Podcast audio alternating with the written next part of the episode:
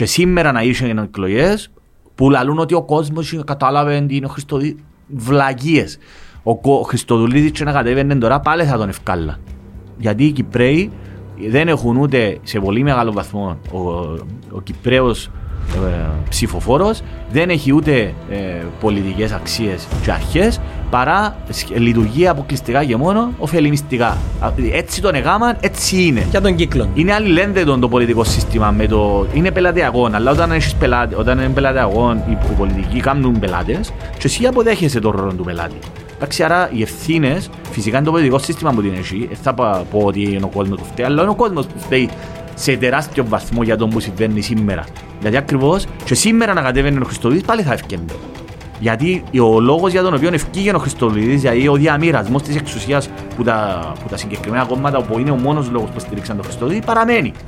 Παραμένει. Τα μάλιστα ο Κάρος Γιαννέτο και συνέντευξη εκτός και διαμαρτύρεται ότι είναι, ε, είμαστε αδικημένοι στο, στο Υπουργικό. Κάμπουν τα και φανερά. Άκου, άκου, λαλό σου το.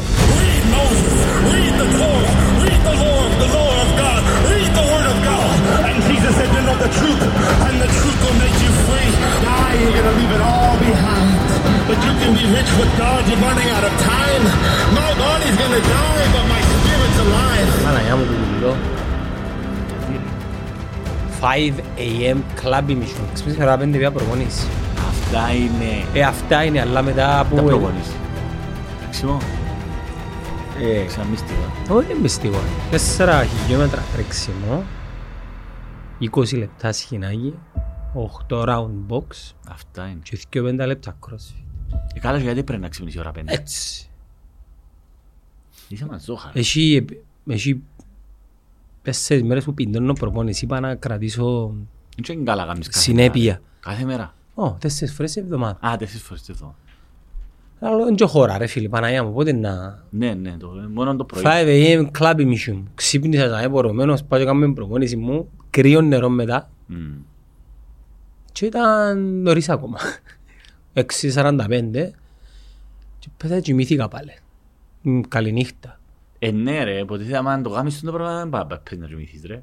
Εκτός και αν είναι Σαββατοκυριακό. Επειδή η γενικά μου εξυμνήσε και όνο εξυμνήσε την ώρα που κάνω προπόνηση και πήγαινε γίνει ε, γυμναστήριο, τα μωρά κοιμούντα, πέτα κοιμήθηκα, αργήσαμε. Καληνύχτα. Να τα μας. Απορώ εκείνοι που βρίσκουν ώρα και κάνουν και γυμναστικές και προπονήσεις και ποήλατα και τρεξίματα. Τι να πω ρε φίλε, που θωρώ μες στο στράβα, θωρώ κάτι απίστευτα πράγματα από ανθρώπους πιο μεγάλους και από εμάς. Ε, απορώ. Ε, νομίζω time management. Κάνουν εκατοστάρκα, κάνουν... Νομίζω το καλύτερη η απάντηση σε τούτο είναι η διαχείριση του χρόνου. Συνήθως. Μπορεί επειδή ήταν η πρώτη φορά με, μετά από πολύ καιρό που έξυπνες ώρα πέντε. Μπορεί να μας συνηθίσω. μόνο να... Εντάξει ρε, και εγώ τον καιρό το 20 που έκανα, που ξυπνούσα η ώρα, όταν καλοκαίρι, σίγουρα η ώρα πέντε μπορούσε να πάει μόνο προπονησή. Εντάξει, αν το κάνεις για μια σύντομη περίοδο που βάλεις ένα στόχο, μπορείς να το κάνεις. Έκανα το εγώ. Αλλά μπορείς να το κάνεις συνέχεια. Ε, και εντάξει, εξαρτάται πόσες ώρες πώς ρε τούτοι που κάνουν εκατοστάρες και 50 σημαίνει ότι συνήθως, από ό,τι καταλαβαίνω, ή εξεπαισκιώσα, δηλαδή είναι άνθρωποι που έχουν μεγάλα παιδιά, άρα ή χωρισμένοι. Δεν έχουν κερέγα. Άρα έχουν πάρα πολύ χρόνο. Για να ασχολούνται με κοπελούθηκια, και ασχολείται κάποιος άλλος. Και τούτος σωστό, ναι. Γιατί ρε φίλε, πραγματικά, ε, θεωρώ, έχει άνθρωπους πάρα πολλούς που ασχολούνται, μιλούμε για απίστευτες αποστάσεις.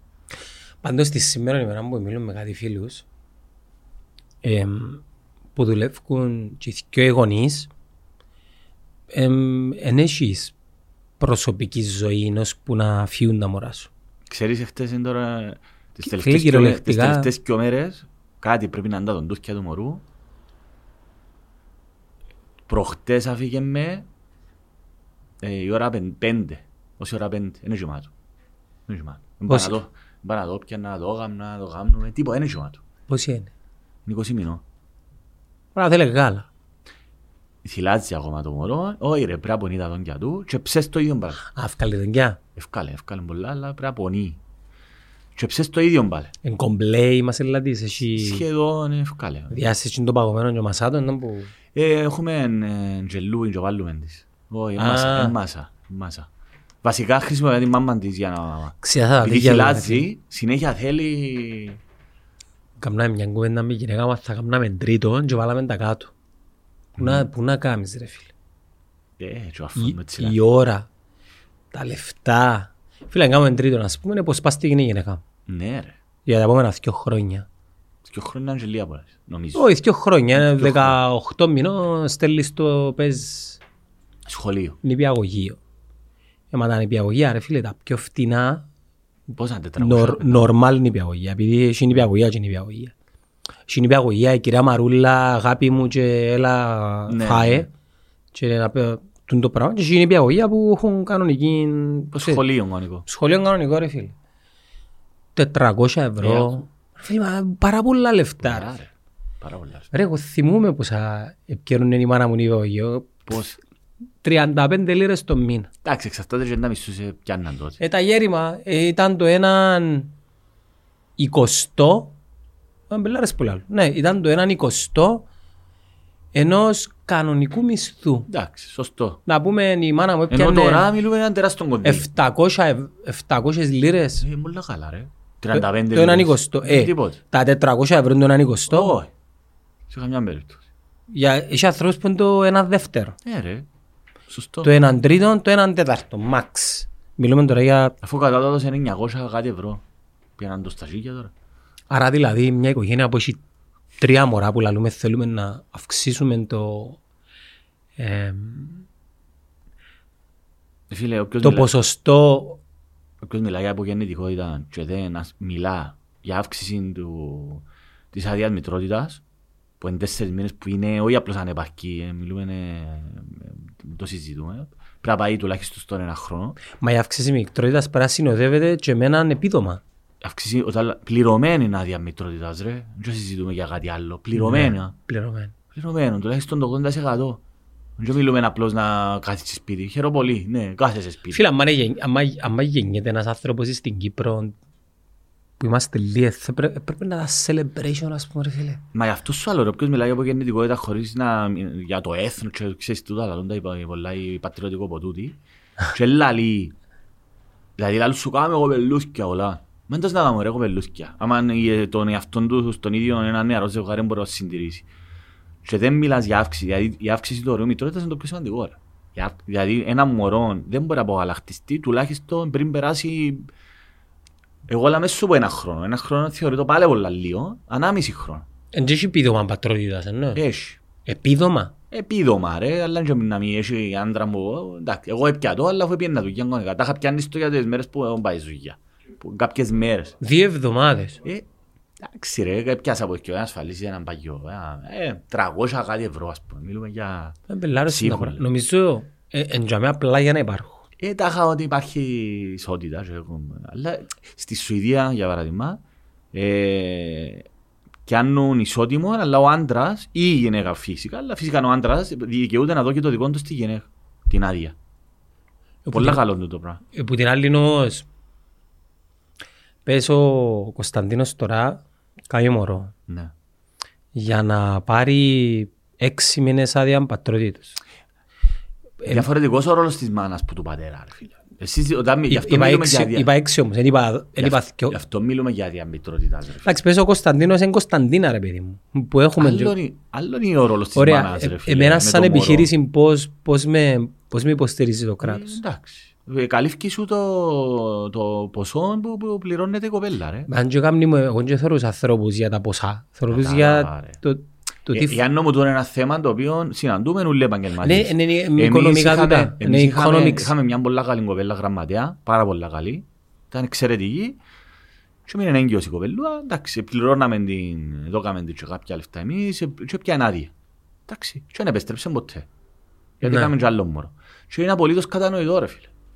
Ε, Δηλαδή εγώ θεωρώ το και που, το, που μας έκαμε, γε- έκαμε μωρό ρε φίλε, πουρά, να φύγεις το μωρό σου ρε φίλε, δεν μπορείς. Φίλε, μακάρι να ήμουν οικονομικά δυνατός, πραγματικά να μείνεις και έγκυος μια από τις κορούες και μου λέει μου τη χαρά να Ναι. ξέρεις, όχι μόνο πληρώνεσαι από το κράτος, αλλά διώσου και έναν πόνους επειδή ε, έγινες μητέρα για παράδειγμα. Ναι. Αλλά, επειδή δεν είμαστε σε αυτή τη θέση, ρωτώ ξανά, εμένα σαν εταιρεία ποιος με στηρίζει για αυτό το πράγμα; Οικονομικά.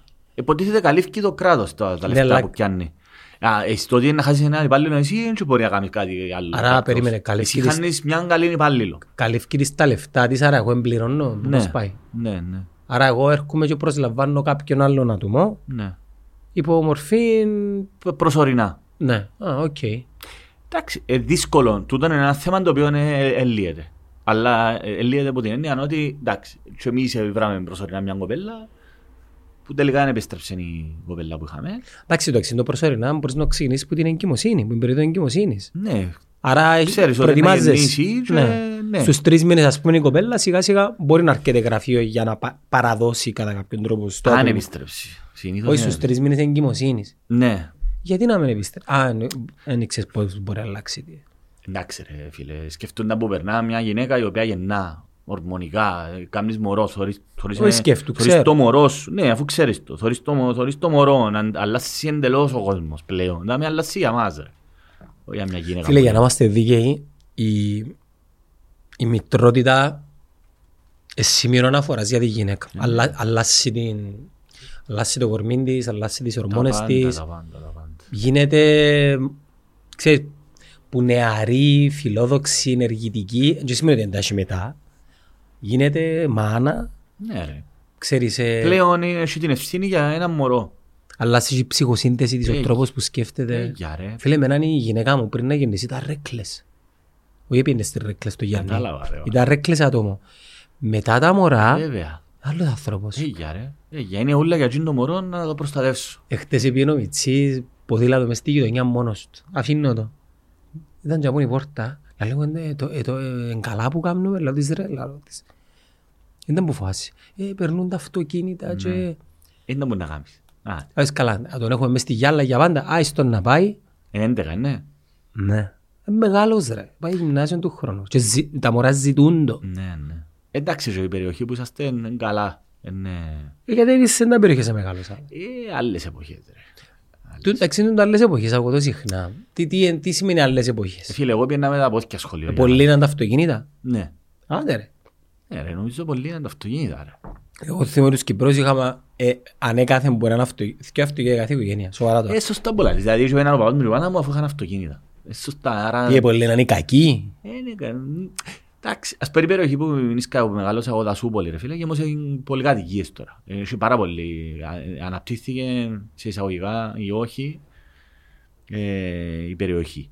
Έχει πάρα, πολλά παραπάνω κόσμο. Εγώ πήγαινα, ήμουν, ήμουν δημοτικός και πήγαινα με το απόθηκια σχολείο ρε. Στο δημο- Αλλά το παραπάνω κόσμος ε, σημαίνει ότι είναι και παραπάνω κακοί. Παραπάνω κίνηση, Εντάξει. παραπάνω αυτοκίνητα. Ξέρεις να που λαλούν τώρα. Δεν μπορώ να λέω. Σε όλες τις συζητήσεις. Ε, γεμώσαμε και ξένους τώρα. Α, ότι έρχονται έρχεσαι. Εντα- Εννοείς για τον κίνηση; Όχι, για Αρνητικά. τον κίνδυνο, έγκλημα. Συνδυάζουμε το, εγ- το, το κακό με το ξένο. Ε, πολύ λάθος του. Αν το πάρεις μαθηματικά, απλά αυξάνεται ο πληθυσμός, άρα αυξάνονται και οι καλοί, και οι κακοί, και όλοι, ας πούμε. Εντάξει ρε, λο- έχει, μια, έχει λογική του τον πράγμα, αλλά ε, ε, ένας άνθρωπος που έρχεται να δουλέψει στην Κύπρο ή φοιτητής και λοιπά, είναι και να έρθει να σου κάνει έγκλημα. Όχι, μιλώ για... Ναι. Η ίδια κουβέντα ισχύει και τώρα που αλλάσουν και τα που δημοτικά πάει γυμνάσια, έχει κόσμο ο οποίος δεν θέλει να παίρνει τα μωρά του σε σχολεία που έχει ξένους. Ε, ε, μεγάλη κουβέντα του το πράγμα που λέει. Λέει, ας πούμε για, στην Πάφο έχει πάρα πολλούς Σύριους. Λόγω του πολέμου. Ε, μάθαμε. Ήταν πάρα πολλοί. Μάθαμε τα. Α; Ε, μάθαμε τα, εγώ δεν ξέρα το στη χλώρα κατά του Ναι, έχει Λοσσίρι. πάρα πολλοί. Α, ναι, λόγω, του, ναι, λόγω της κατάστασης που είναι. Δεν ξέρω εγώ. Ε, αλλά εντάξει, τούτε, τούτε είναι, είναι πληθυσμοί τους οποίους δεν ξέρεις τι είναι ο κάθε ένας. Ε, μπορείς να Όχι, κάνεις έλεγχο. πραγματικά δεν ξέρεις. Ναι. Εντάξει, να πιάμε την κουβέντα με το μεταναστευτικό πάλι και το ποτού Και του θέμα πάλι. μεταναστευτικού. ε. Όχι, είναι, είναι, είναι. Ε, ας πούμε τώρα στη Γερμανία συλλάβαν έναν ε, άτομο το οποίο ετοιμάζει τρομοκρατική ε, και να κάτσουν μέσα τώρα στην την πρωτοχρονιά. Μα στην Πράγα πριν μια Στη νευ... Γερμανία, στην κολονία πριν 8-9 έγινε ένα πολύ τραγικό συμβάν. Είχαν πάρα πολλούς βιασμούς ε, από δυστυχώς άτομα με μεταναστευτική βιογραφία, να το πω έτσι. Μα και να κρυφκούμαστε πίσω από δάχτυλο μας. Και κρύψαν το οι αρχές και ευκήγε μπροστά έξω το πράγμα Ε, ναι, ε, τούτο είναι μια πραγματικότητα. Ας θέλουμε να χωνούμαστε πίσω από το δάχτυλο μας, ας χωνούμαστε. Εντάξει, μπας στο μεταναστευτικό Και λέει, είπαμε το Σουηδία, Δανία, πώς αλλάξαν τις πολιτικές που, τους. που εθωρούν που εθωρούν, πα- που εθωρούν παγιά πριν πριν λίγο καιρό ένα άρθρο σχευ- σχετικά με το η κάθε εποχή και το κάθε μεταναστευτικό ρεύμα διαφέρει και δεν μπορείς να συγκρίνεις. Επειδή γίνεται πολλή σύγκριση όταν έπιαν οι Έλληνες στην Αμερική, όταν έπιαν οι Ιρλανδοί στην Αμερική, εντελώς διαφορετικά δεδομένα. Σωστό. Και τώρα έχουμε, εντάξει, λαλείς το εσύ πολλές φορές, έχουμε μια μεταναστευτική ροή η οποία προέρχεται που και, και κουβαλά και μια θρησκευτική Ε, τούτο είναι η μεγάλη διαφορά. κουλτούρα ρε. Τούτο είναι η που μεγάλη εν, διαφορά. νομίζω είναι το Είναι σημείο το- αναφοράς. το πιο- Τούτον το πράγμα είναι καθοριστικό ρε. Αφού πάμε το, ο Ισλαμικός φουνταμενταλισμός. Τούτον είναι. Όταν έπαιρναν οι Ιρλανδοί, οι Ολλανδοί, οι, οι Έλληνες, οι Ιταλοί στην, Όταν- στην Αμερική, εν και μεταφέραν Ε, μεταφέρα στοιχεία της Μεταφέρα κουλτούρας στοιχεία τους, της αλλά δεν κουλτούρας έκαναν τους, Αλλάχου αλλά- Ακμπαρ να σε σφάξουν Ναι, και να τους δεν κάνουν είχα σκοπό ούλους, να πάνε στην Αμερική και να την τους κάνουν κάμουν χριστιανούς ορθόδοξους. Και Ναι. καταρχήν δεν ήταν πρωτεύον σημείο αναφοράς στην Όχι, στην ήθελα κουλτούρα πραγματικά τους. μια καλύτερη ζωή. Ναι ρε, και πάει να σωματωθείς, δεν πάει να κάνεις τα δικά σου. Όμως, ας σου πω, όταν έκανα εγώ την... το θέμα της για την κάναβη και με αφορμή ε, τούτον όλη τη μελέτη που είχα κάνει ασχολήθηκα και με το, με το, θεσμό, με το αλκοόλ που είναι η πρώτη, το κάπνισμα είναι η πρώτη μορφή ε, ε, εξαρτήσης που σου πεθάνεις εκατομμύρια και δεύτερον το αλκοόλ. Γιατί το λέω το τώρα. Και στα πλαίσια της μελέτης μου για τούτο το φαινόμενο, ε, υπό το απαγόρευση στις ΗΠΑ που έφερε τα αντίθετα αποτελέσματα. Γιγάντωσε την, ε, τη μαφία, Αλ Καπόνε, γιγάντωσε ούλες, ε, ουσιαστικά γιγαντώθηκε η, η βιομηχανία του αλκοόλ, του παράνομου αλκοόλ. Και είχε τα εντελώς αντίθετα αποτελέσματα. Όταν εσκεύαζα, υ- υ- υπήρχαν δύο οι Ιρλανδοί τη δεκαετία το 1800 ήταν μια από τις πιο φτωχές χώρες της Ευρώπης. Ήταν η, πρω... ήταν η χώρα ευρωπαϊκή απεικι- που είχαν απεικηθεί από τους Εγγλέζους. Κάμαν τους πολλά Έγγλες. Κάμαν τους πάρα πολλά Εγγλέζοι, εφύγαν, ήταν, πα- ήταν παυτόσοι. Κάνει μια παύση να πάει κάποιος στο Δουβλίνο Ναι. και περπατήσει κατά μήκος του, του ποταμού που οδηγεί στη θάλασσα ε, να δεις αγάλματα Μμ. Ιρλανδών οι οποίοι ήταν σε σημείο υποσυτισμού. Μμ. Λοιπόν, οι, οι φορολογίες που επι- Και επιβάλλεται πιάνναν τους πόρους όλους. Ενώ ήταν τόσο πλούσια Ναι, οι φορολογίες που πάντα. τους επιβάλλουν, ας πούμε, η, ε, η απεικιοκρατική κυβέρνηση. η Αγγλία, Η Αγγλία, ήταν ναι. σε Άλλο. σημείο εμ, εξασθένησης, Ναι ρε. Σε σημείο Εξάντλησης, δεν μπορούσαν να ζήσουν. εξάντλησης, ε, τρώαν ποντικούς, ε, Ακριβώς. ε, ε, βράζαν τις μπότες τους Ναι, ναι. και ξέρεις κάνουν και κρύους χειμώνες τσάμε. Και αναγκαστήκασαν να μπούμε σε πλοία να Και πάμε. φύγαν, πήγαν Αμερική. Πήγαν Ήταν Αμερική πιο και- ρεύματα. και εν- εν έκατα- εν και, ξέρεις, το- τα ταξίδια τότε να πάεις καμίς υπερατλαντικό, να Μέρες. διασχίσεις τον Ατλαντικό, Μέρες. όχι ήταν και πολλά Πα- δύσκολα. Ναι, ναι, ναι. Εν- εν τα καταφέρναν όλοι να, Να φτάσουν κιόλας. να φτάσουν για μέσα και να δεις Ε. κάποια γάλματα που τους δείχνει ε, εν τζάμε τα γάλματα, θωρείς τα. Επίεσε, ε, Επειδή απέροχον το Δουβλίνο. Μμ. Γενικά η Ιρλανδία Ιρλανδία, πελάνε. παίζει. Ναι, ναι, και οι Ιρλανδοί φοβεροί τύποι, ρε. Κέλτες. Ε, το πρώτο ρεύμα ήταν το 19ο αιώνα, πήγαν πάρα πολύ και μαζί τους οι Ιρλανδοί πήραν και την κουλτούρα του, της μπύρας, του αλκοόλ. Ταυτόχρονα πήγαν και πολλοί Γερμανοί. Πάλι είχαν την κουλτούρα της μπύρας. Όμως υπάρχει μια διαφορά για να δεις ότι κάθε λαός έχει την κουλτούρα του. Οι Γερμανοί ήταν, δεν ήταν οι εργάτες οι φτωχοί. Συνήθως τότε που πήγαιναν, πήγαιναν για μια καλύτερη ζωή, αλλά ήταν, ήταν πιο μορφωμένοι. Ήταν, πιο, ήταν σε ανώτερες τάξεις. Ε, Υπήρχε και κάτι άλλο στιγμή που σε διακόπτω. Η προοπτική του νέου κόσμου. Τώρα, Ναι, ρε, αλλά τώρα έχεις δεν πιο- έχει- δεν έχει νέο κόσμο έχεις τώρα. πιο- απλώς το που θέλω να σου πω είναι που λαλούμε τώρα ο καθένας φέρει την κουλτούρα του. Όταν έφερναν οι Ιρλανδοί επίναν τις μπύρες, γίνονταν χούλιγκα, θα το πούμε έτσι. Οι Γερμανοί είχαν την, τη λάγκερ, την μπύρα για παράδειγμα, ε, δημιουργούσαν τις δικές τους, τους δικούς τους χώρους μες στα πάρκα και ήταν οικογενειακές συνευρέσεις. Μπορεί και οι σκιό να πίναν μπύρα, να είχαν το αλκοόλ μες στην κουλτούρα τους, αλλά οι Ιρλανδοί ε, συνήθως ήταν άντρες, ήταν νεαροί άντρες που φεύγαν.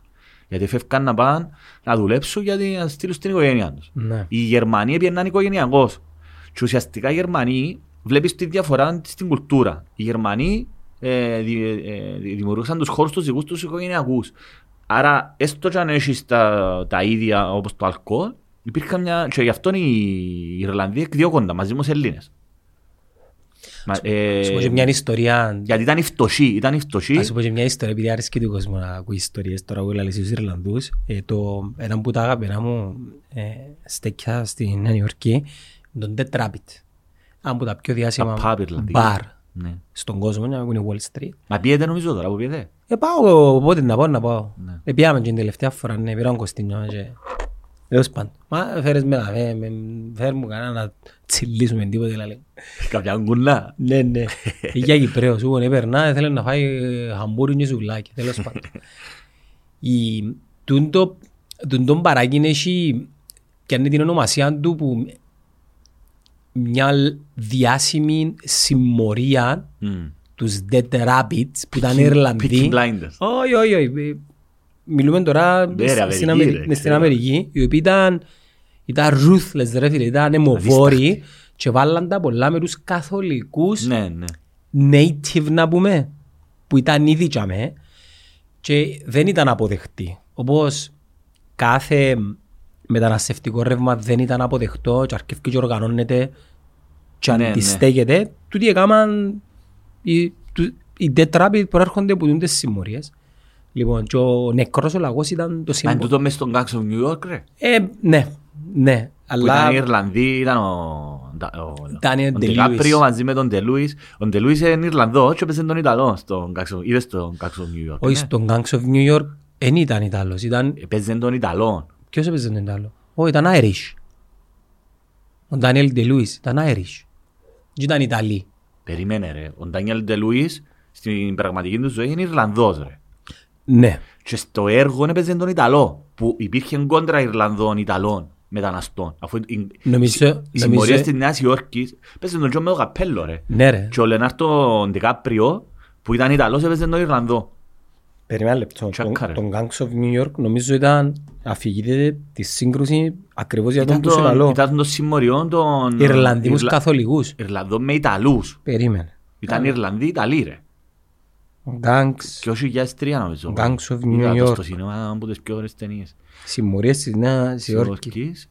Εντάξει, σκηνοθεσάρα, Μαρτίς Ναι, Σκορτσέζε. ρε, όχι, εργάρα, εργάρα. Λοιπόν, Και νομίζω έπαιζε τον Ιταλόν ο Ντάνιελ Η Ντελούις. ταινία είναι εμπνευσμένη από το ομότιτλο βιβλίο του Herbert Asbury το οποίο περιγράφει πραγματικά Ναι. γεγονότα. Και τελικά ο κοινός εχθρός είναι η πλούσια, ας πούμε, και Υπόθεση- τους πολεμούσαν μεταξύ τους. Τούτο είναι ο- το νόημα. Στο Lower Manhattan που ήταν τέλος πάντων. Ε τώρα, καλά που σε λέω. Ο Ντάνιελ Ντελούις Δύο αντίπαλες συμμορίες. Η Προτεσταντική Συνομοσπονδία Αμερικανών Ιθαγενών Ναι, ναι. και η Ιρλανδή Καθολική Μετανάστες. Νεκρή λαγή, τε- ε, είναι νεκρή λαγή, Τούτο, τετράβη. ναι, ναι, ναι. Με επικεφαλή τον ιερέα Βαλών. Ναι. Ναι, δεν είχε δεν είχε κάνει με Ιταλούς. Ήταν Ιταλοί τούτοι ρε όμως. Ήταν Ιταλοί ρε φίλε. Όχι ρε, αφού λέ- Ρε, αφού, ήταν, αφού θυμούμε ήταν Ιταλός ο... Ιταλός ρε. Το- το θυμούμαι Εκατόν καλά. δέκατο. Εκατόν δέκατο.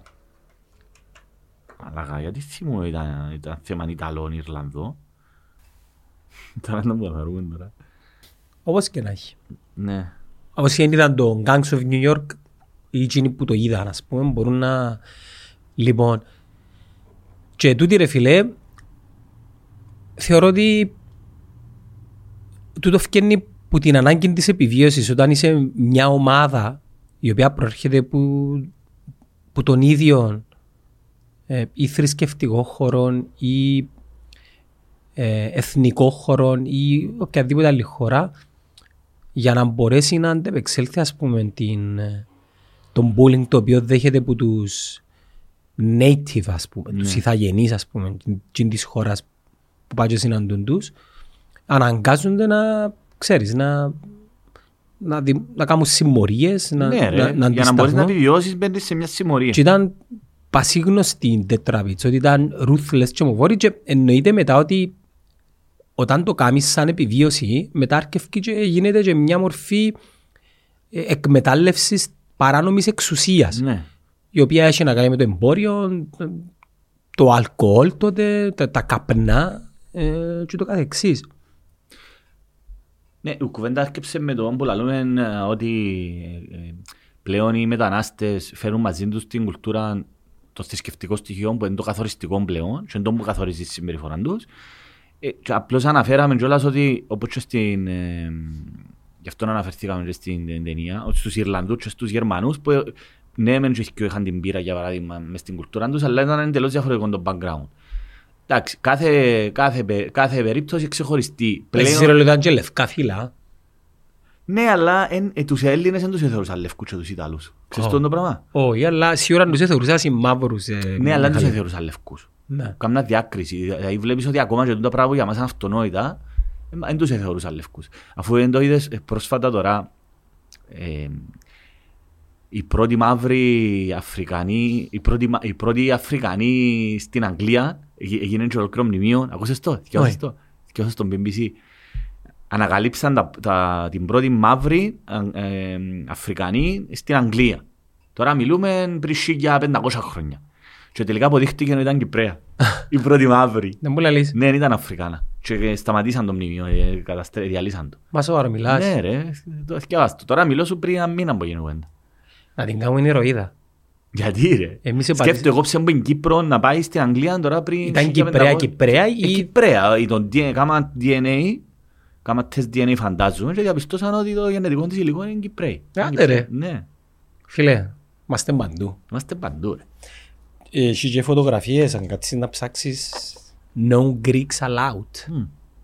No dogs και no Greeks. Κάπως έτσι. No dogs και no Greeks. Και οι Ιταλούς τους ίδιο, το ίδιο. Και τους Ιταλούς είχαν τους στην Μπούκα. Εντάξει, υπάρχει ένα ελαφρυντικό. Και τους Ιρλανδούς. Για να δεις ότι οι Ιρλανδοί που είναι τέτοια ξαθή, ginger, ας πούμε, κοτσινοτρίσι, έτσι, πάλι και εκείνους. Ε, Δηλαδή, θεωρείς ότι είναι και θέμα του, του χρώματος. Είναι θέμα της κουλτούρας παραπάνω. σε Η, μεγάλο απο- βαθμό. η αποδοχή όταν είναι κάτι κοινό, δηλαδή όπως το, το φύλλο και τη ράτσα, γίνεται πολλά πιο γλυόρα.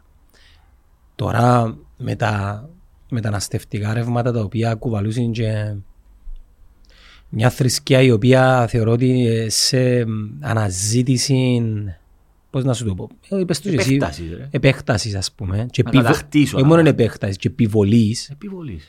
ε, να αργήσει πάρα πολλά να, Τι; να, να ε- ε- επέλθει η κάθαρση του κακού. Όταν λέω κάθαρση του κακού εννοώ να, σαν ανθρώποι ρε φίλε, να, να ζούμε μαζί. Μα ζούμε μαζί. Ναι. Το θέμα είναι... Όταν λέω να ζούμε Όπως και μαζί, στην Οθωμανική Αυτοκρατορία δεν είχε μουσουλμάνους. Η διαφορά η μεγάλη είναι ότι δεν ήταν ε, φονταμενταλιστές, δηλαδή να σου επιβάλλω εσένα ότι πρέπει να γίνεις και αν δεν γίνεις να σε σφάξω ας πούμε επειδή είσαι χριστιανός. Αποδέχονταν ότι ναι, χριστιανότσινος και μάλιστα εμάς, εντάξει, στην Κύπρο είναι λεγόμενοι Ελληνοβάμπακες που λένε ότι εντζήνοι που εξισλαμιστήκαν για να έχουν μια καλύτερη ζωή λόγω του, του, της Οθωμανικής Αυτοκρατορίας που είχαν προνόμια οι μουσουλμάνοι. Αλλά και στην Ελλάδα βλέπουμε το ότι οι μουσουλμάνοι έχουν, είχαν κοινά έθιμα με τους χριστιανούς. Δηλαδή ακόμα και τον Άγιο Γεώργιο νομίζω διάφορους Αγίους ε, γιορτάζουν τους οι μουσουλμάνοι της Ελλάδας και της Κύπρου. Δηλαδή βλέπεις ότι είναι πολιτι- προσαρμόζεται στα πολιτιστικά δεδομένα κάθε χώρας. ρε. Τούν το πράγμα ξέφυγε τώρα. Τούν το πράγμα τώρα μετά το... Που την, όταν ε, τη- στην Αίγυπτο που δημιουργήθηκε η λεγόμενη μουσουλμανική αδελφότητα που, τσάβε που ξεκινήσαν τούτα ούλα που, που ζούμε σήμερα η μουσουλμανική αδελφότητα ξεκίνησε σε κάτι μικρό και είπαμε το, το 50, δεκαετία το 50 μετά που έφτιαξαν τους Εγγλεζούς το μόνο που ήθελε ο, η μουσουλμανική αδελφότητα από ο Νάσερ ήταν να φορέσουν μαντήλες οι γυναίκες και περιπέζαν τους ο Νάσερ. Α, μόνο τούτο να πούμε. Ναι, ναι, περιπέζαν το, δεν πολλά λες, ρε, να επιβάλλω εγώ τώρα, ούτε καν, για εκείνους φαίνονται στο αστείο και τώρα βλέπουμε, δεν μπορεί γίνεται. Κατάλαβες, και ξεπηδήσαν, εντάξει, έτσι, που τη μουσουλμανική αδερφότητα στην περιοχή τούτη που ζούμε, τη Μέση Ανατολής, της ευρύτερης περιοχής. Αλλά σε πολλά μεγάλο βαθμό είναι και που ξεκίνησαν. τούτο, Οι τα Σίτες και οι φανατικά. Σουνίτες ε, Πιο διαφορετικά, Ναι, αλλά έχουν- ερ- μισούνται θανάσιμα. έρχονται μαζί όμως κάπου ας πούμε. Εντάξει, μισούνται. Το Ιράν, ε, το, οι Σουνίτες είναι οι Τούρκοι, είναι η Σαουδική Αραβία, ε, το Ιράκ. Οι, Σου- οι Σιήτες, που ε, ε, το 85% νομίζω είναι Σουνίτες, είναι οι Σιήτες είναι το Ιράν. Το Ιράν. Που υπόψη ότι το Ιράν δεν είναι Άραβες. Δεν είναι αραβικά φύλλα. το Ιράν. Πέρσες. Πέρσες. Ε, Έχουν μια διαφορετική κουλτούρα, ακόμα και οι Ιράνοι. Γι' αυτό τώρα αντιστέκονται στους μουλάες σε πολλά μεγάλο βαθμό. Ε, αλλά ε, Και, εντάξει και η ρε. γλώσσα είναι η ίδια. Ε, ναι, αφού είναι Αράβες ρε. Δεν είναι Άραβες. Δεν είναι Αράβες, είναι άλλη γλώσσα. Ε, Ο κόσμος έχει την αντίληψη ότι είναι Άραβες όμως. δεν είναι Αράβες, οι Ιρανοί έχουν Πέρσες. Για να δεις είναι τα πράγματα. Ούτε οι Κούρδοι είναι και μάλιστα υπάρχει κόντρα τώρα λόγω του Παλαιστινιακού. του- Γιατί τους Κούρδους δεν τους θεωρούν. Ενώ, εν Παλαιστι- ενώ, ενώ μουσουλμάνοι, ενώ ας πούμε, α, αυτή την περίοδο η Τουρκία κάνει απίστευτες αεροπορικές επιδρομές. Ε, Βομβαρδίζει, πεθανίσκουν πάρα πολλοί κόσμος και κανένας ασχολείται. Ασχολείται μόνο με το να πήγε στην Παλαιστίνη που εντάξει φυσικό, είναι πολλά εκτεταμένο για μένα που γίνεται. Θύμα είναι η Παλαιστίνη, Ανθρωπιστική Μιχάλη. καταστροφή. Ναι. Α, ε, και επίσης υπάρχει κόντρα με τους Κούρδους. Δεν τους θεωρούν ισότιμους μουσουλμάνους. Είναι πάρα πολύ Κουρδιά. Και στην Τουρκία είναι πάρα πολύ. Ναι, ρε, είναι πολύ, είναι πολύ. Ε, Μπορεί να φτάνουν τα 80 εκατομμύρια παγκοσμίως νομίζω, αλλά είναι το μεγαλύτερο έθνος χωρίς ε, να έχουν χώρο. Να έχουν χώρα δική τους. Ποτέ δεν είχαν κράτος οι Κούρδοι. Εντάξει, πάμε από το ένα θέμα στο άλλο. Πώς σου φάνηκε η- η συνέντευξη σου με τον Ισραηλι- Ισραηλινό πρεσβή; Φίλε, νομίζω... και σχολεία. Ναι, έπιασα, στέλνα μου και πολλά παιδιά. Ε, όπως και εγώ έμαθα πολλά πράγματα. Εγώ, Και εγώ έμαθα ρε φίλε. Ναι, ε, προ- εγώ προσπάθησα να ξεφύγω από τα τετριμμένα. Δηλαδή που είναι να ξεπεραστούν το πράγμα. Δηλαδή να πούμε, ναι, γι' αυτό είπα ότι εγώ δεν θέλω να κολλήσω στο αφήγημα. Το αφήγημα των Παλαιστίνων ότι σφάζουν μας και πάντας σφάζαν μας και το Ισραήλ ότι κάμα μας το και αναγκαζόμαστε να κάνουμε το πράγμα. Κάνει, εντάξει, δεν είπα, ε, εξαντλήθηκε το θέμα ενώ ότι υπάρχει μια ανθρωπιστική καταστροφή, υπάρχει. Αλλά εγώ ήθελα να μπω στο, στην ουσία των θέσεων τους. Και τούτο που θέλω να αναδείξω ήταν ακριβώς ότι και ο Νετανιάχου εν τούτο που είχαμε πει που το 21 που είχα πει ότι έχει κοινά συμφέροντα στην τελική μαζί με η Χαμάς για διαφορετικούς λόγους. Θέλουν να συνεχίζεται η σύγκρουση, βολεύει τους. Τον Νετανιάχου για λόγω της δίκης που έχει για τη διαφθορά. Το πρόβλημα είναι ότι εντάξει, ο, ο πρέσβης ήταν πολύ καλός, αλλά διπλωμάτης. Δεν μπορούσε να μπει στην πολιτική συζήτηση και δεν κρύψε το άνθρωπος. Και εγώ δεν ανέμενα, ε, διπλωμάτης. Ε, Μα τσάμε που σου είπε ότι δεν μπορώ να σου Είπε, απαντήσω. λαλό λαλός. του, ε, να σου κάνω ερωτήσεις κύριε πρέσβη, είπε μου εσύ πότε μπορείς και πότε δεν μπορείς. Να Και να πούμε- κρυθεί φυσικά, Ναι, κρίνεται. Να πούμε στον κόσμο ότι έκαναμε και μια επαφή με τον κύριο Νατάρη Εν- ενώ είναι δέχτης της πρόσκλησης Παλαιστίνιον, τον ναι, να πρέσβη, το εννοείς. φιλοξενήσεις εντάξει, απλά περιμένουμε να ανταποκριθεί και τον και έναν τηλέφωνο την περασμένη εβδομάδα μου απαντήσε δεν τσάμε η πρόταση δεν έχει να κάνει μόνο ότι Ναι, ήρθε αποκλειστικά Κοίτα. ο, ο Ισραηλινός πρεσβής θεωρώ ότι ε, έγινε ό,τι καλύτερο μπορούσα να κάνω, δηλαδή, εντάξει, μέσα σε πολλά λίγο χρονικό διάστημα μπορεί να μάθεις για το Παλαιστινιακό. Ε, εθιάβασα τα Ο- ψηφίσματα. ούτε θα μάθεις ποτέ. Ναι, ακριβώς. Είναι τόσο μεγάλο ο όγκο των πληροφοριών, αλλά στις γενικές γραμμές νομίζω ευκεί- ευκήκαν σημαντικά ε, ε, συμπεράσματα, νομίζω. και κάνουμε στο στα αγγλικά δύσκολο Ε, και έκανα στα αγγλικά, παιδιά, εντάξει, τούτα είναι τα αγγλικά μου, δεν μπορώ να κάνω. ε, Δεν πειράζει όμως. Όχι ρε. εντάξει. Έγινε νέο Ναι, ακριβώς, Braveheart. Το θέμα είναι τούτο. Braveheart δεν είναι μόνο G-Work Δηλαδή εγώ είχα, ναι, φοβούμουν, δεν το άλλος να το κάνω. Εντάξει, ε, με τα αγγλικά τα οποία ήξερα, έχει 200 χρόνια που έκανα αγγλικά. Ας πούμε, GC. One plus one makes two λαλίγες Ναι. στα σχολεία. Εντάξει ρε, το θέμα είναι, ε, επειδή είμαι άνθρωπος της ουσίας και ότι, ο- του αποτελέσματος, ε, το αποτέλεσμα είναι ότι μια χαρά συνεννοώ με το... Εγώ με το- μια χαρά με τον κατάλαβα, ρε πρέσβη. φίλε. Η μεταφρά- η μετάφραση ε, ε, ήταν πολλά δύσκολο εγχείρημα και τούτο νομίζει, ο κο- ο κόσμος νομίζει, ξέρεις, δεν μπορεί να ξέρει. Κάνουμε τούτο πράγμα και νομίζει, το- θεωρεί το αποτέλεσμα, αλλά για να φτάσει σε εκείνο το αποτέλεσμα κάποιοι άνθρωποι δουλέψαν. Καμπόσο θέμα. Πάρα πολλά που δουλέψαμε, ας πούμε. Εντάξει, ανά μισή ώρα, κάτσε να κάνεις, να το, κα- να, να το προετοιμάσω εγώ τούτο πράγμα, να κάτσω να διαβάσω, να κάτσω μπροστά στις κάμερες και να έχω απέναντι από έναν εμπειρότατο διπλωμάτη και να προσπαθήσω να το κάνω ερωτήσεις δύσκολες που νομίζω ευκήγαν το πράγμα.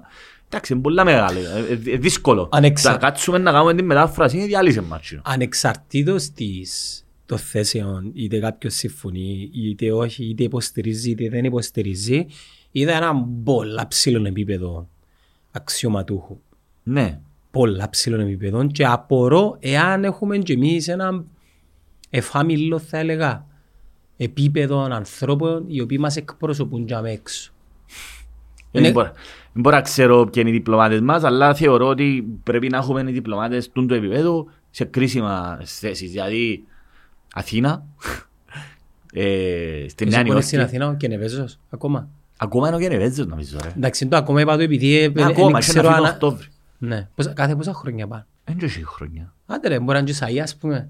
Διορίζεται που τον εκάστοτε Κατά πρόεδρο. ακρίβεια, κατά ακρίβεια, το σκανδαλάρα με τον Γενεβέζο, ας πούμε ήταν υπουργός παιδείας ε, τον καιρό του Αναστασιάδη και το μωρό ήθελε κάπου να παίζει και πήγαινε να κάνει ζωάρα στην Αθήνα. Νομικά εγκαλυπτούνται όμως να κάνουν... Κολλικά πρέπει να είσαι διπλωμάτης ρε φίλε, είναι τέλος. Α, πρέπει, το κανονικά είναι νομικά. Είσαι διπλωμάτης, είσαι, πρέπει να είσαι διπλωμάτης. Του τον καθορίζει το Απλώς όμως επειδή νομίζω η περιγραφή της θέσης Εν του πολιτική Μιχάλη. θέση λαλή στην Αθήνα, αλλά δεν που σημαίνει το πράγμα ρε. Έχεις διπλωμάτη ρε, πρέπει να διαχειριστείς, πρέπει να διαχειριστείς διπλωματικά επεισόδια, ας πούμε, να γίνει καμιά σύραξη, ας πούμε, και μπορεί να Το να είσαι διπλωμάτης είναι κάποιος τίτλος, κάποια Ναι, ρε. course ή τουλάχιστον μια Ναι, ρε, εμπειρία. Διπλωμάτης, πρέπει να ε, είσαι στο διπλωματικό σώμα ρε φίλε. Κάθε Υπουργείο Εξωτερικών έχει Ναι, διπλωματικό να ανήκεις και σε σώμα. έναν οργανισμό φαντάζομαι. Ναι, και οι οποίοι αλλάσσονται. Ε, Κάθε διπλωμάτης νομίζω κάθε δύο χρόνια που ερώτηση. Και κενεβέζος τι απα- τι Τίποτε, απαγγέλλεται. είναι δικηγόρος. Ήταν δικηγόρος στο γραφείο του Τάσου Παπαδόπουλου που είναι ο κα- βάφτισεν τον κιόλας. Γνωρίζουμε και άλλους ε, ε, πρέσβεις οι οποίες σε σημαντικές χώρες. Στην Όχι. ας πούμε Εγώ Αμερική. δεν ξέρω ποιος Αμερική.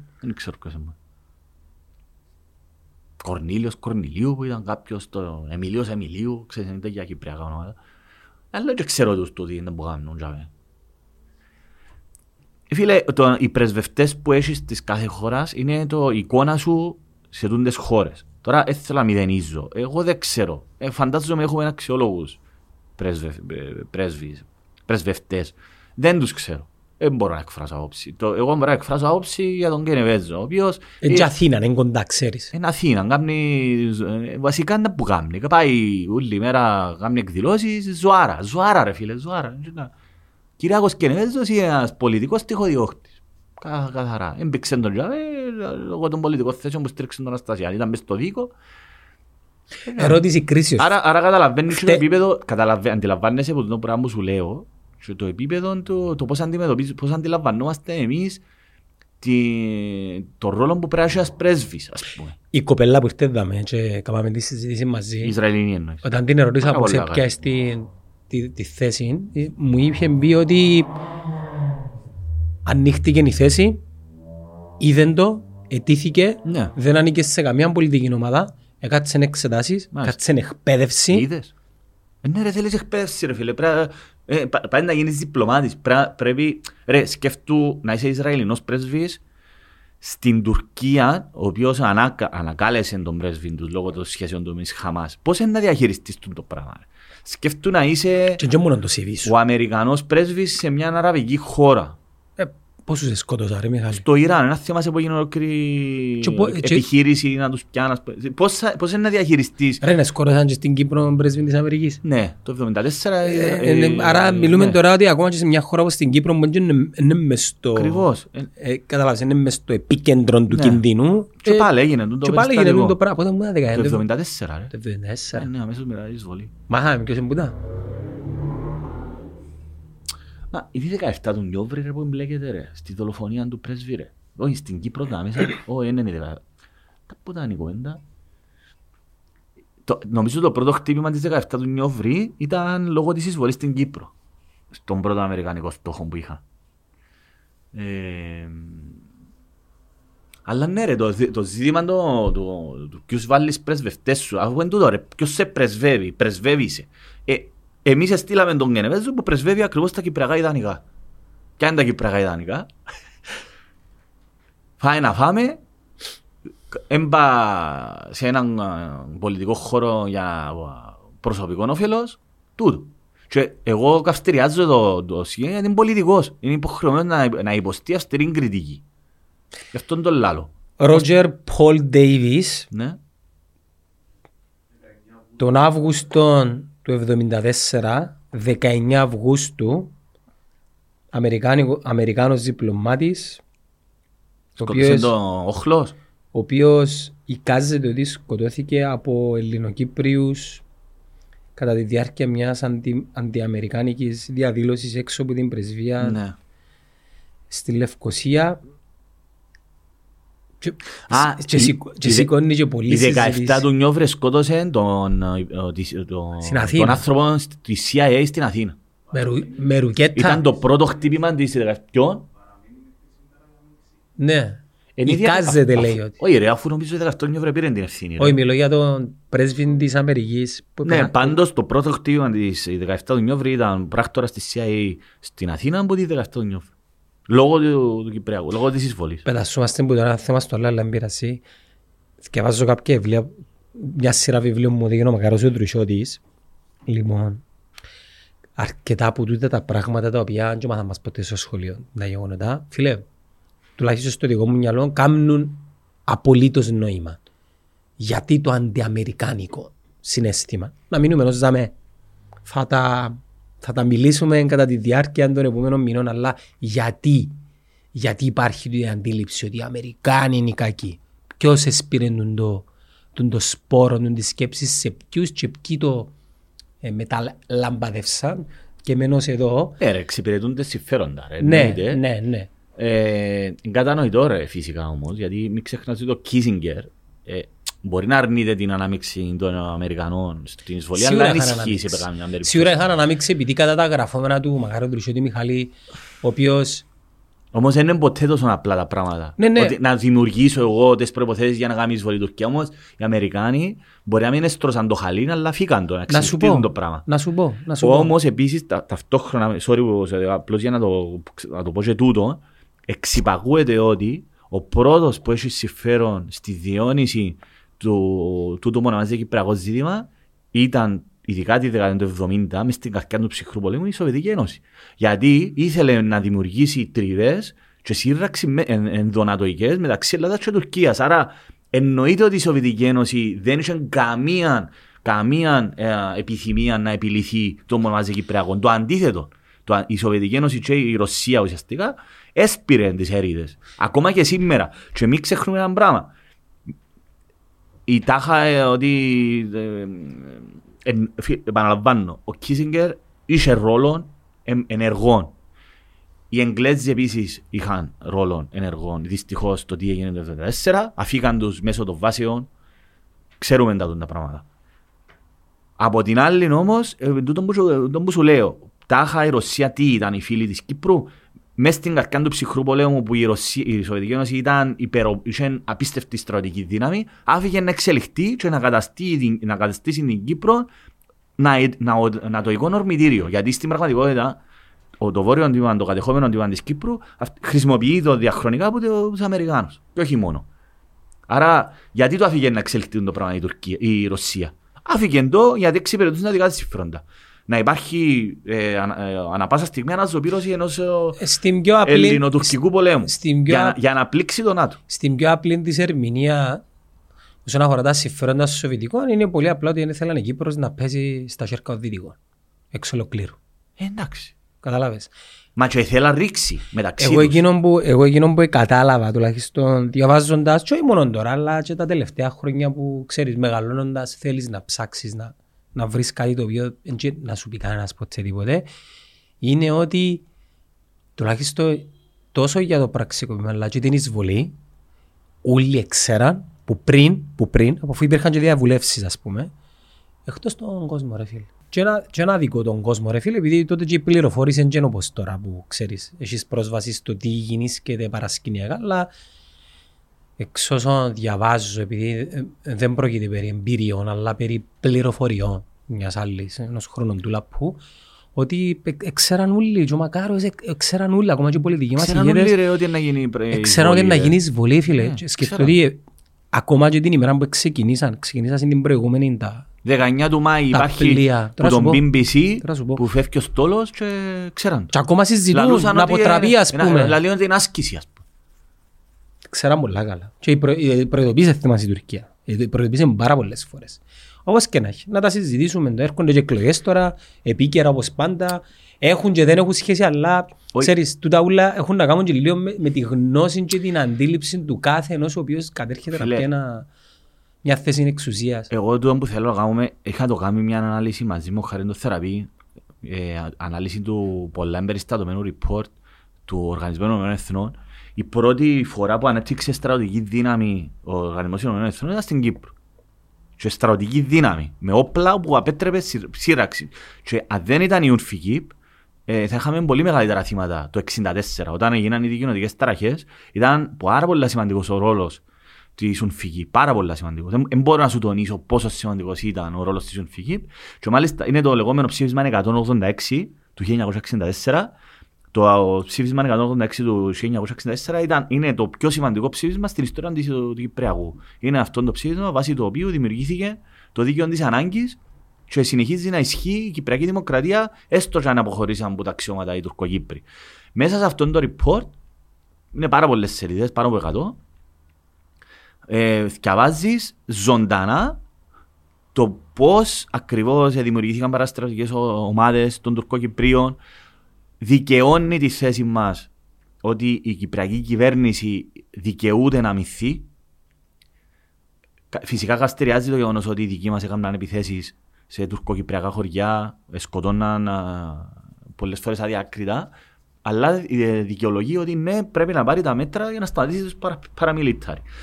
Και ξεκάθαρα λαλείς σου ότι το, ας πούμε τον που λαλείς, ότι ξέραν όλοι να γίνει εισβολή, ε, τούτον ξέραμε το ήδη που το, 60, που το 63. Το 64 ο Τζόνσον, ο τότε πρόεδρος των ΗΠΑ, απέτρεψε, έστειλε επιστολή στον Ινωνού και είπε του κοίταξε να δεις, ξέρω ότι είναι να κάνεις εισβολή, μη διανοηθείς να κάνεις εισβολή στην Κύπρο, δεν μπορώ να ρισκάρω ε, έναν πόλεμο ελληνοτουρκικών ενδονατοικών μες στο, τώρα ε, με, τη, με τη Σοβιετική Ένωση. Δεν μπορώ και σταμάτα. Και απετράπει το 64 εισβολή. Άρα ξέραμε το. Απλώς ήταν θέμα ε, του πότε είχε να, να κάνουν την εισβολή οι Τούρκοι. Στο, το, ε, τούτο βίντεο έχω το, είναι το πιο πολύ παιγμένο μες στο facebook μου. Το 19 Ιουλίου του 1974, ρεπορτάζ του BBC πάνω στο πλοίο που φαίνεται που πίσω από τον δημοσιογράφο η αρμάδα των τουρκικών, των τουρκικού στόλου που καταπλέει προς την Κύπρο για να κάνει εισβολή. Ε, στο ρεπορτάζ του Αστροπός λέει ότι ήταν μέσα στις σχολές τις στρατιωτικές όλοι οι νεαροί αξιωματικοί Τούρκοι ε, έβαλαν τους να μας πούν πώς είναι να κάνει την εισβολή στην Κύπρο. Δηλαδή ήταν μέσα στα πλάνα τους. Τούν το πράγμα. Ξέραν το όλοι. Ε, και για να δεις ένα πράγμα, ρε κουμπάρ, πάμε αλλού τώρα τώρα. Ας πούμε, φυσικά μην ξεχνούμε ότι το 1967 έγινε η δικτατορία στην Ελλάδα. Η δικτατορία, ξέρουμε όλοι, ή εκείνοι που το ψάχνουν λίγο, ξέρουν όλοι σχετικό. Υπήρχε το ζήτημα της διπλής ένωσης. Οι δικτάτορες, ας πούμε όταν πήγαινε ο, ο Ζαλ, όχι ο Ζαλ, ο Ντεμιρέλ, μόλις, ε- μόλις μπήκαν οι δικτάτορες, ήταν η λεγόμενη συμφω- η συνάντηση στον Εύρο. Και συζητήσαν και είπαν, μα δεν μπορούν τούτοι γελοί οι άνθρωποι. Δεν μπορούν τούτοι ο Ντεμιρέλ με τον τους ε, συνταγματαρχαίους, ας πούμε. Ε, και λέγεται ότι συμφωνήθηκε η διπλή ένωση. Δηλαδή να, να πιάει τη μισή Κύπρο η Τουρκία και τη μισή Κύπρο η Ελλάδα. Ε, τούτον ήταν σε μεγάλο βαθμό το σχέδιο του, της Χούντας το οποίο δεν πραγματοποιήθηκε. Γι' αυτό ήταν ο μεγάλος εχθρός τους ο Μαγάριος. Φυσικά παίζει ο ρόλος του Μαγάριος. Ε, και είναι γι' αυτόν τον λόγο άλλωστε που εκδίωξαν τους Έλληνες αξιωματι... την ελληνική μεραρχία. Ήταν λάθος η εκδίωξη της ελληνικής μεραρχίας. Εκ του αποτελέσματος φαίνεται ήταν λάθος. Γιατί αν είσαι ελληνική μεραρχία στην Κύπρο, ε, ούτε καν θα διανοούνται. Φίλε, το, η, η σύγκριση του, του, του ελληνικού στρατού με τον τουρκικό τότε ήταν δια, διαλύα. Ο ελληνικός στρατός ήταν μα, α, α, πολλά πιο ο, εξελιγμένο στρατιωτικά. Οι Τούρκοι ήταν, α, ήταν πάρα πολλά χαμηλό το στρατιωτικό επίπεδο τότε. Και μάλιστα έκαναν πάρα πολλά, δηλαδή βομβαρδίσαν πλοία δικά τους το 1974. Πο- Τη δεκαετία του 60 ήταν ακόμα πιο το ισοζύγιο υπέρ του, του ελληνικού στρατού. Ε, και έτσι ξέρω ο Μαγάριος του Ελλην, του ελληνική μεραρχία. Τούτο από ό,τι φαίνεται ήταν κέριον. Τώρα, ε, τέλος πάντων, είναι λίγο είναι περίπλοκο ζήτημα. Είναι, είναι απλό. Δεν μπορείς να κάνεις Ε, Μπορείς να εικασίες. καταλογίσεις τώρα με τούτα όλα τα δεδομένα που ξέρουμε σήμερα. μόνο. Είπε κάτι ο, Ισραήλ, ο πρέσβης του Ισραήλ ότι μπορεί να πάει σε οποιοδήποτε χρονικό. σημείο. Όταν τον ρώτησα εγώ αν είναι εκείνοι που δημιουργήσαν τη Χαμάς, Ναι, ναι, ναι. Και άλλοι μπορεί να πάεις εύκολα σε ένα σημείο και να πεις με τα δεδομένα που ξέρω σήμερα δεν μπορεί πρέπει να κάνω. Εντάξει. Με τα δεδομένα που ξέρουμε σήμερα δεν πρέπει να φτιάξει την ελληνική μεραρχία. Όμως τούτο το πράγμα τι άλλες επιπλοκές θα είχε. Πότε εσύ ξέρεις. Που δεν τις ξέρεις. Butterfly effect. Δεν μπορείς να ξέρεις. Αν εμείνεις και με αρχαία μπορούσαν να ανατρέψουν το μαγάριο, μπορούσαν να ξαναμπεί η Τουρκία. Δεν μπορεί να ξέρεις να μπορούσε να συμβεί. Είναι εύκολο να τα λαλείς τώρα με τις γνώσεις που ξέρουμε. Σίγουρα πάντως έχουν ευθύνη πάρα πολλά μεγάλη ούλοι, ούλες οι πολιτικές δυνάμεις και ο Μαγάριος, εννοείται ο Γρήβας με ο Καβίτα, ήταν ανώριμοι πολιτικά, ήταν, ήταν καουμπόιες. Είχαμε καουμπόιες βασικά. Ε, αφού ρε, είπα, είπα, είπα 200 φορές και το ντοκιματέρ του Channel 4, ρε, το 84 που μιλούν, που μιλάω αζίνα και λαλεί ότι μόλις έπιανε εξουσία ο Μαγάριος, μόλις έγινε αρχιεπίσκοπος και στείλεν τους τραμπούκους του στο Λανίδι να το πούν να σταματήσει, αγιώς, ένα, αγιώς σταμάτα να μιλάς αγιώς, ας πούμε, ε, έτσι λειτουργούσα ρε. Τη δεκαετία του 60 ήταν κάθε πολιτικός, είχε την, την κλίκκα του την ένοπλη ρε. Την ένοπλη, ναι. Ένοπλη κλίκκα, όχι τώρα όπως εμάς. Λισσαρίδης είχε. Λισσαρίδης είχε όλο τον, ο Γιορκάτζης, όλοι είχαν Ο ένοπλο Γιορκάκης τιμήμα είχε, ρε. ναι. Ε, Δεν ήταν ποτέ, δεν εδέχτηκε ποτέ καμία κοινότητα το 60 τη συνθήκη Τζίνι, το σύνταγμα. Δηλαδή ήταν ένα, επιβλήθηκε ένα από το κατά κάποιον τρόπο και δεν το δέχτηκε κανένας που τους και- ε, Αλλά έπρεπε να γίνει κάποτε, κάποτε πρέπει να γίνει, ε, ναι. Πάλε, πάλε, πάλε, πάλε. Άμα δεις, μέσα από τον ντοκιματέρ πάλι εφκαίνουν διάφορα συμπεράσματα. Το, το που ανέφερα. Ε, μιλά ο ίδιος ο Χάρτινγκ. Ο, Χάρ, ο Χάρτινγκ ήταν ο στρατάρχης, ένας από τους κορυφαίους στρατιωτικούς που ε, κα- ε, κατάπνιξε την εξέγερση του Μάου Μάου στην Αφρική. Εντάξει, και στείλαν τον στην Κύπρο και ο Χάρτινγκ όταν ήρθε στην Κύπρο ήρθε με την πρόθεση να έβρει μια διευθέτηση. Και για πρώτη φορά ήταν το, εδώ και το ένα χαρτί του Μαγάριου και περιγράφεται, περιγράφεται στο μιλούν οι πρωταγωνιστές. Ήταν, το λεγόμενο, ήταν το, η λεγόμενη διπλή άρνηση που ουσιαστικά έκανε μια θετική. Τούτο που ήθελαμε να κερδίσουμε εμείς ήταν ότι η Κύπρος, ας πούμε,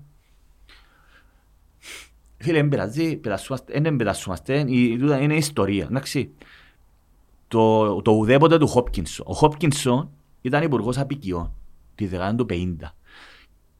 Και για να δεις τα πράγματα, ε, η εργατική ήταν, ήταν η εργατική και η συντηρητική. Ήταν κυβέρνηση συντηρητικών τότε. Και οι εργατικοί σκέφτονταν που εθέσαν.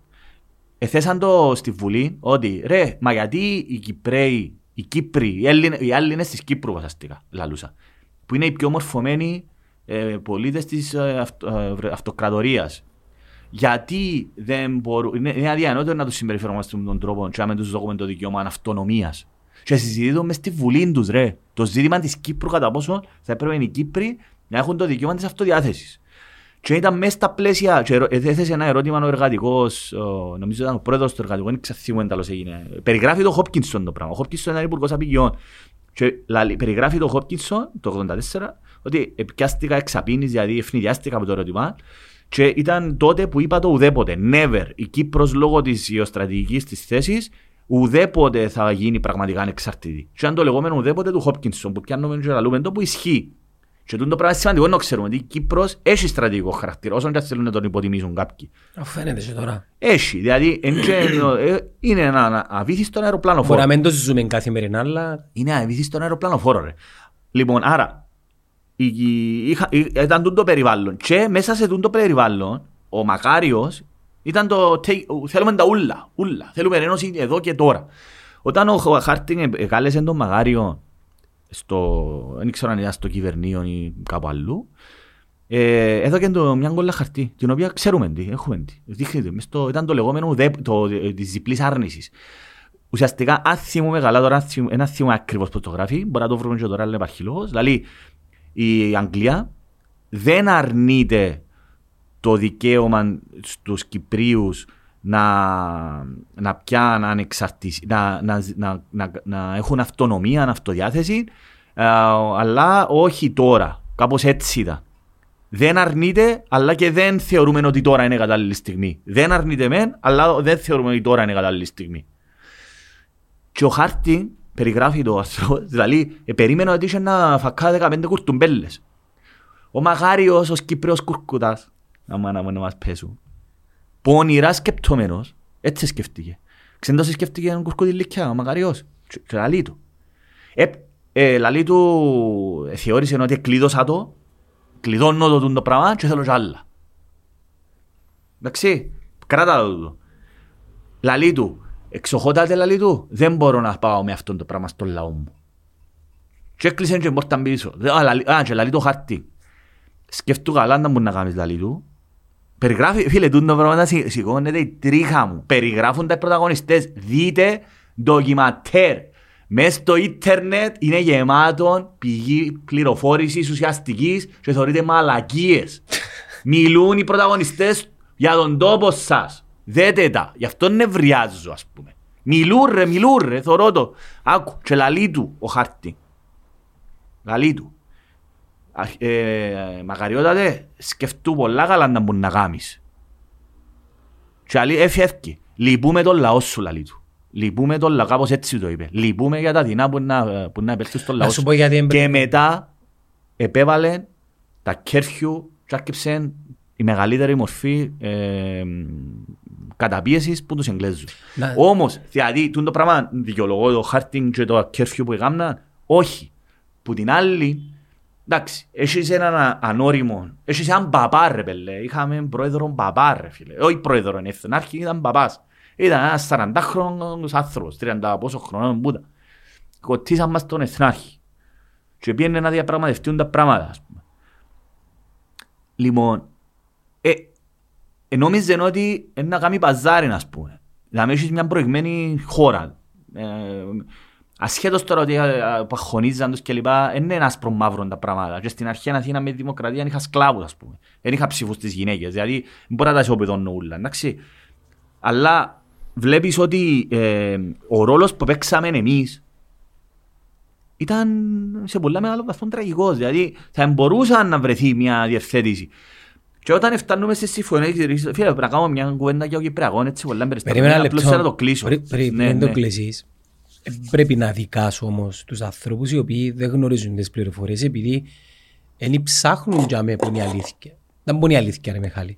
Η αλήθεια του καθενός είναι εκείνο που ψάχνει. Δεν είναι η αλήθεια εκείνο που ψάχνεις. Εκείνο που Όχι. ψάχνεις είναι να βρεις εκείνο που ψάχνεις. Εσύ. Ναι, τούτος σου είπα. Η αλήθεια του Ε, καθενός. Ναι, αλλά λάθος. δεν είναι έτσι όμως. Ε, Εγώ όταν, όταν βλέπω Ε, έναν ε, ντοκιματέρ ε, δεν ξέρω τι θα δω. Περίμενε. Ε, Να βγάλω συμπεράσματα. ναι. Ψάχνεις όμως να έβρεις κάτι διαφορετικό. Εν και λέω σου Όχι, ότι ψάχνω να έβρω όχι την αντικειμενική αλήθεια. Δεν υπάρχει αντικειμενική αλήθεια. Ψάχνω να συνδυάσω πολλές πληροφορίες και να καταλήξω σε πιο ασφαλή συμπεράσματα. Όσο πιο πολλά γνωρίζεις για ένα θέμα, εσύ όμως... τόσο πιο ασφαλή συμπεράσματα Ναι, μπορείς αλλά να είναι δική- καταλήξεις. είναι δική- Μιλώ προσωπικά τώρα. Ναι. σαν Μιχάλης, είναι η δική σου Σαν Γιάννη. αλήθεια, η, η δική σου αντίληψη των γεγονότων. Εντάξει, εννοείται ρε. Ένας ο οποίος αντιτίθεται σε τούτα ούλα ή δεν τα δέχεται, Πρέπει είναι να μου επειδή... αντιτάξει επιχειρήματα όμως. Ναι, περίμενε όμως. Ε, μα αν και είναι όλοι ερευνητές, και όλοι Γιατί μπαίνουν άρα στην να μην διαδικασία. μιλήσουν. Να μην μιλούν. Ναι, εν- εν- εν- εν και λέω σου τι πρέπει να κάνουν οι δύο. Εγώ ε, ερμηνεύω σου τώρα τον, τον μέσον πολίτη μιας χώρας ο οποίος έχει Φίλε, ο μέσος Δια- πολίτης, ο μέσος πολίτης μιας χώρας έχει παραπάνω πληροφορίες σήμερα από ότι είχε ο μέσος επιστήμονας Συμφωνώ, το της θέμα, είναι, δεκάδας του 50. το θέμα είναι τι ψάχνεις Μιχάλη. Μαζί σου. Κοινό που ψάχνεις να το έβρεις. Ναι ρε. Αν δεν θέλεις να λαλείς- ψάξεις κάτι άλλο, δεν θα το έβρεις ποτέ το πράγμα. Εντάξει ρε. Εγώ τον που λέω είναι ότι... Εξού και κάνουμε το πράγμα, Μιχάλη. Ναι, Εξού και κάνουμε το το- πράγμα. Ακριβώς, εγώ τούτον επιδιώκω. Και, εντάξει, μην Και το- κάποτε να, να με θυμώνουν οι φίλοι μας, συγγνώμη, ε, πιάνω πάσα επειδή τώρα θυμήθηκα Ναι. και άλλα πράγματα, να με θυμώνουν οι φίλοι που μας ακούν όταν εκφράζουμε μια άποψη για κάποια γεγονότα, Ναι. τα οποία κάποια έχουν σημασία, π.χ. τη ιστορία της Κύπρου, το τι έγινε που το 60 και μετά, και κάποια άλλα θέματα που πραγματικά δεν έχουν αξία, αλλά πάλι να τα συναφέρουμε. Δηλαδή, εμένα προσωπικά, παιδιά. Και απασχολούμαι τώρα με ο Παπασταύρου, θυμάσαι τα σχόλια που μας έγραφα; Ναι ρε καλά. Γιατί τώρα τα πράγματα Εντάξει. για μένα είναι ασήμαντα. Δεν είναι προτεραιότητα. Είναι στον πάτο, κάτω, χαμηλά, υπόγειον, 7 όροφους που κάτω. Υπάρχει... Καταλάβες, εσύ σημαίνει όμως ότι ε, θα μιλήσουμε για τούτα. Ναι. Και θεωρείς ότι ο καθένας βάλει τα στο δικό του το βάθρο. Ναι ρε, σωστό τον που λέεις, αλλά δεν σημαίνει ότι επειδή ο άλλος είναι έτσι όπως είναι... Αν θα το Είπαμε. δεχτώ εγώ ας πούμε. Ναι ρε, εντάξει ρε, είναι Ε, λίγο με κόφτει minority προσωπικά. ρε, αλλά εμείς, εγώ προσωπικά απευθύνομαι σε ανθρώπους και που ψάχνουν, που δεν είναι μονολυθικοί στις Και απόψεις να τους. ανοιχτεί. Και να ανοιχτεί στο να, όχι να αλλάξουν γνώμη, στο να δουν πιο διευρυμένα τα πράγματα. Γιατί στο προηγούμενο που κάναμε, εγώ αναφέρθηκα ότι προέρχομαι από έναν χώρο που μια δεξιά οικογένεια και μάλιστα σε δύσκολες εποχές δεκαετία του 80 που ήταν δύσκολο, υπήρχε πηγή πληροφόρησης και πάλι εγώ όταν άρχισα να γίνομαι έφηβος είχα επαφή με ομονιάτες φίλους μου, με αριστερούς, άρχισα να ακούω τρύπες τότε, ήμουν μητσής, πια Ελλάδα να σπουδάσω ήταν καθοριστικό για μένα, είχα βιβλιοπολία στη Θεσσαλονίκη που θυκιάβαζα, ε, είχα εμπλακεί με φε- παρατάξεις, όχι να μπω μέσα σε παρατάξεις, αλλά να συζητώ. Ε, τώρα ρε φίλε, δε, πραγματικά νιώθω ότι είναι αδιανόητο για μένα να κάποιος να μην ξέρει. Αλλά επί- το, τώρα το πιο σημαντικό είναι να, τους, μα- να μάθει κάποιος πώς να, να, να αναζητά. Τούτο είναι το θέμα. Η πηγή είναι για μέ. Είναι ανεξάντλητη πηγή. Το θέμα είναι πώς να μάθουμε σε... Ναι, θα τα μάθουμε. Ναι. Εγώ ξέρω να κάνω έρευνα. Ξέρω. Γιατί το γνώθεις αυτό είναι και να σε μετριόφρον. Το να πω ότι ένα, εν είδα ότι δεν είδα που είπε ο Σοκράτης, ένα ξέρω ότι δεν ξέρω, έχει και πλαίσιο. Εννοείται ότι ε, ο Σοκράτης δεν πίστευκε ότι δεν ξέρει τίποτε. Ήθελε να δω και, ε, με, το, το νόημα που ήθελε να δω εκεί ήταν ότι όσο μεγαλώνω μαθαίνω. Εντάξει, το γυράσκω διδασκόμενος, είναι απόρρια. Η μεθοδολογία της έρευνας, πώς να φτάνω σε συμπεράσματα λογικά. Εν μπορώ για παράδειγμα ε, να- για επιστημονικά ζητήματα που θέλουν ακόμη πιο εξειδικευμένη γνώση να βγάλω τόσο αυθαίρετα συμπεράσματα επειδή άκουσα ένα βίντεο στο YouTube ή είδα ένα TikToker να μου λαλεί βλακίες ας πούμε ή ότι είναι επίπεδοι ή ότι ε, τούντες πελάρες ας πούμε. Το να κάνω μια αναζήτηση μεθοδολογική δεν μπορείς να απορρίψεις ολόκληρη την επιστημονική κοινότητα και να λύσεις ότι είναι όλα ξέρω εγώ, συνωμοσία που την NASA ή που τις ευ- άλλες 70 κρατικές διαστημικές υπηρεσίες ότι όλοι γιατί έτσι ας πούμε. Καταλαβες; Είναι πολλά σημαντικό να, να, να, ο τρόπος με τον οποίο προσεγγίζεις τα πράγματα. Άρα ακόμα και την ιστορία. Ναι, δυστυχώς ακόμα είμαστε στο μαγάριο και στο γρήμα, αλλά από την άλλη πρέπει να ανοίξεις λίγο τα μυαλά σου ρε παιδιά. Εκεί γίνεται ας πούμε να είσαι κολλημένος. Εγώ διαφωνώ με το να πούμε όμως ότι ούλα είναι, ε, είμαστε εμείς οι κακοί. Διαφωνώ με τον το λογικό, με τον τη λογική. Ε, ε, είναι, α, ε, και γι' αυτό να αναφέρθηκα στο ψήφισμα 186 του 64. Το ψήφισμα 186 του 64, που είναι, θεωρώ πάρα πολλά α, σι- σημαντικό να το σκεφάσει κάποιος, κάνω το ανάλυση στο, με το χάρη το θεραπεία, μπορείτε να το βρείτε το, το 17 ή το 18 που το κάναμε. Ε, θεωρώ ότι καταγράφεται ιστορική αλήθεια. Τσάμε. Ιστορική, μια ιστορική πραγματικότητα. Και δικαιώνει την Κυπριακή κυβέρνηση. Έστω και αν ο Μακάριος έκαμε την, προσπάθησε να επιβάλλει την αλλαγή των 13 σημείων, που ήταν λάθος σαν στρατηγική, τότε όμως φαίνεται ως κάτι σωστό. Γιατί δεν το μου είπες και εσύ. Το Σύνταγμα, ε, το, η Κυπριακή Δημοκρατία δεν την ήθελε κανένας. Ήταν ένας συμβιβασμός. Και φτάνουμε πάλι. Και πριν, πάλι μιλάς στον ντοκιματέρ. Ο, Τορ, ο Κρανιδιώτης ήταν ο σύμβουλος του, του Μακάριου. Και ο Μακάριος αρνείτουν να δεχτεί τις συμφωνίες της λήξης του Λονδίνου. Και περιγράφει το, με- περιγράφει το μιλάς, δε- δέτε το ρε παιδιά, με δέτε το. Περιγράφει ότι εγώ αρνείου, αρνούμε να υπογράψω. Και τη νύχτα εκάπνιζε α, πάρα πολλά ο Μακάριος τη νύχτα και είναι κοιμάτου. Και ξύπνησε το πρωί και λέει του πάμε, ε, πολλά πρωί λέει στον Καναδίο και λέει, πάμε να το υπογράψουμε. Και το ερώτημα είναι, τι εμεσολάβησε; Τι εμεσολάβησε; Υπάρχουν διάφορες θεωρίες τις οποίες θα σας πω, είναι δημοσιευμένο. Κάπου τον εκκρατούσαν οι, οι MI6, οι μυστικές υπηρεσίες, του- λέγεται τον το πράγμα. Πώς γίνεται να μην είσαι, ε, να είσαι τόσο εναντίον και μετά να το υπογράψεις. Και εναντίον των συμφωνίων της δικής των ήταν το ΑΚΕΛ και ο Λισσαρίδης. Ε, και περιγράφει μάλιστα ο, ο Αβέροφ, όχι ο Αβέροφ, ο, Ναι, ο ναι, ναι. φουλής μας, ήταν υπουργός εξωτερικών, όταν πήγαινε στον έθνο Ζορλού, είπεν του ο Ζορλού, ο Τούρκος υπουργός, μπράβο ρε λαλή του ρε. Ο Αβέροφ ήταν πολλά νευριασμένος. Επετύχετε ρε, μπράβο ρε, καταφέρετε τα. Και λαλή του παρολίγο να το πουνιάρω λαλή. Ε, επέχτηκε ένα πολλά χοντρό παιχνίδι. Ναι, αλλά μόλις υπογράψε ο Μακάριος τη συνθήκη, σχεδόν, Συμφωνίες λύσεις του Λονδίνου. ωραία, σχεδόν την αμέσως επόμενη ημέρα εδούλευκε στο πώς εν- Εναντίον του. στο πώς εν- Και οι Τούρκοι σε, εν να σε προωθεί- μεγάλο βαθμό. εν να προωθήσει την, την, πώς να σου πω, την ακύρωση της. Την, ξανά, Καμία πλευρά δεν ήταν ικανοποιημένη. Ναι, με η φάση τούτο το πράγμα. υπογράφουμε και θεωρούμε. Ακριβώς. Που είναι λάθος το πράγμα. Βέβαιως είναι λάθος επειδή δεν σε σέβεσαι καταρχάς ή δεν αντιλαμβάνεσαι τη σοβαρότητα των εμπλεκομένων μερών. Δηλαδή, εγ- Αγγλία, Αμερική, τι νομίζεις εμπόνοι ρε φίλε, οι παρέες σου ας πούμε που... Εντάξει, υπόγραψες και Τούτο πολλά θεωρούμε. λόγια για τον Μαγάριο. Ήταν νομίζουν ότι μπορεί να παίζει μεταξύ των υπερδυνάμεων. Μπορεί Και να να κρατά παίζεις και με τα τα σινιά και- Δεν μπορείς να ισορροπήσεις και ο βάρκες. Δεν μπορείς. Μα είναι και βάρκες που ήταν, που ήταν τα υπεροκειάνια. Περοκιά δεν μπορείς να ισορροπήσεις. Και ποιος Πρέπει να είσαι- πάρεις- και ποιος είσαι πρέπει να εσύ; πάρεις μέρο. Πρέπει να πάρεις πλε- πρέπει να διαλέξεις πλευρά. Δεν μπορείς να είσαι αδεσμεύτος. Αυτή είναι η πραγματικότητα. Το ΑΚΕΛ για παράδειγμα τότε Ε, θέλω να- άλλαξε την, ήταν υπέρ της Ένωσης μετά το 63-64 Ναι. και το φωτογραφίες συγκεκριμένες. Κάμα λάθος φυσικά. Έκανα μια αυτοκριτική. Θα σου πω ότι ήταν μια ρευστή κατάσταση. Δεν μπορείς με τα δεδομένα τα σημερινά που ξέρεις να κάτσεις να κάνεις κριτική. Μπορεί να κάνεις μια κριτική φυσικά για να μην, συναντή, να μην ξαγάμεις τα ίδια. Αλλά υπήρχε ένα οριμότητα, υπήρχε πολλά οριμότητα. Τούν τα πράγματα τώρα, πρόσεξε, και φτάνουμε με τους πρεσβευτές.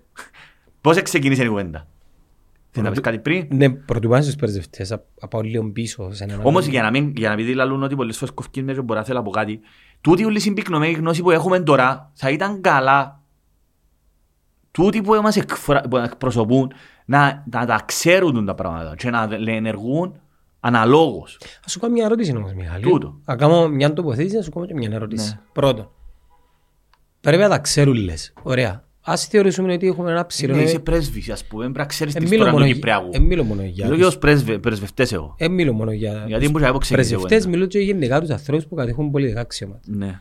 Που την άλλη όμως θέλεις και μια μπάστα πολιτών οι οποίοι Ναι. να έχουν έντονα βαθιά μέσα τους το, το στοιχείο του να μπορούν να κρίνουν εκ, εκτός των δικών τους πιστεύω. Δηλαδή να κρατώ τα πιστεύω αλλά να μπορούν να δέχουμε και, και το αντίθετο.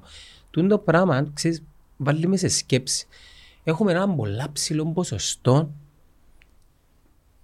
αποφύτων, τελειοφύτων, πτυχιούχων Κυ- Κυπραίων ανωτά της εκπαίδευσης. Πε- Προσέξτε.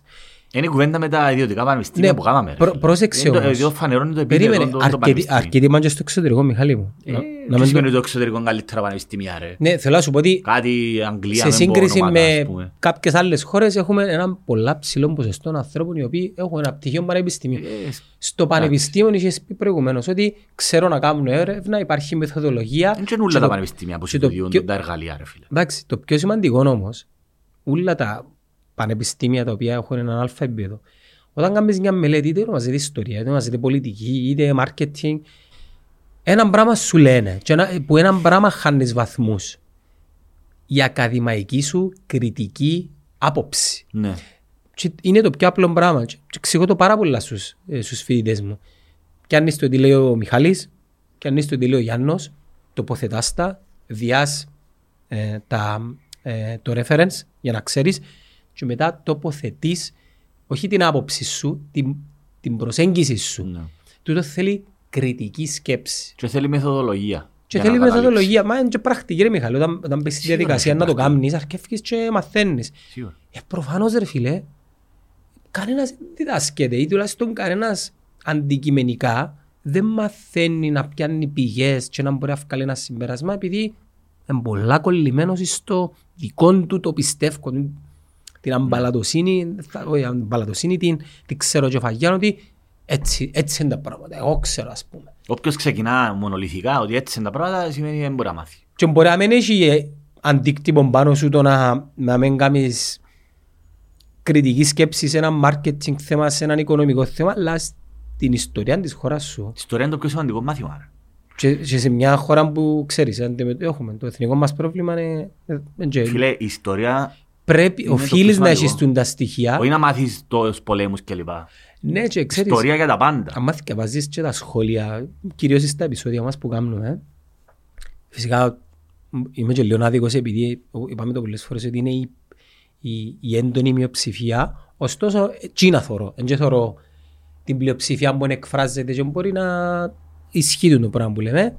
Διακρίνω, και, και να σου πω μια μπάσα τώρα, διακρίνω που τη νέα γενιά, η οποία όχι μόνο δεν εθιάβασε, αλλά και να εθιάβασε έπια μόνο από μια πηγή πληροφόρησης κάποια δεδομένα, διακρίνω μία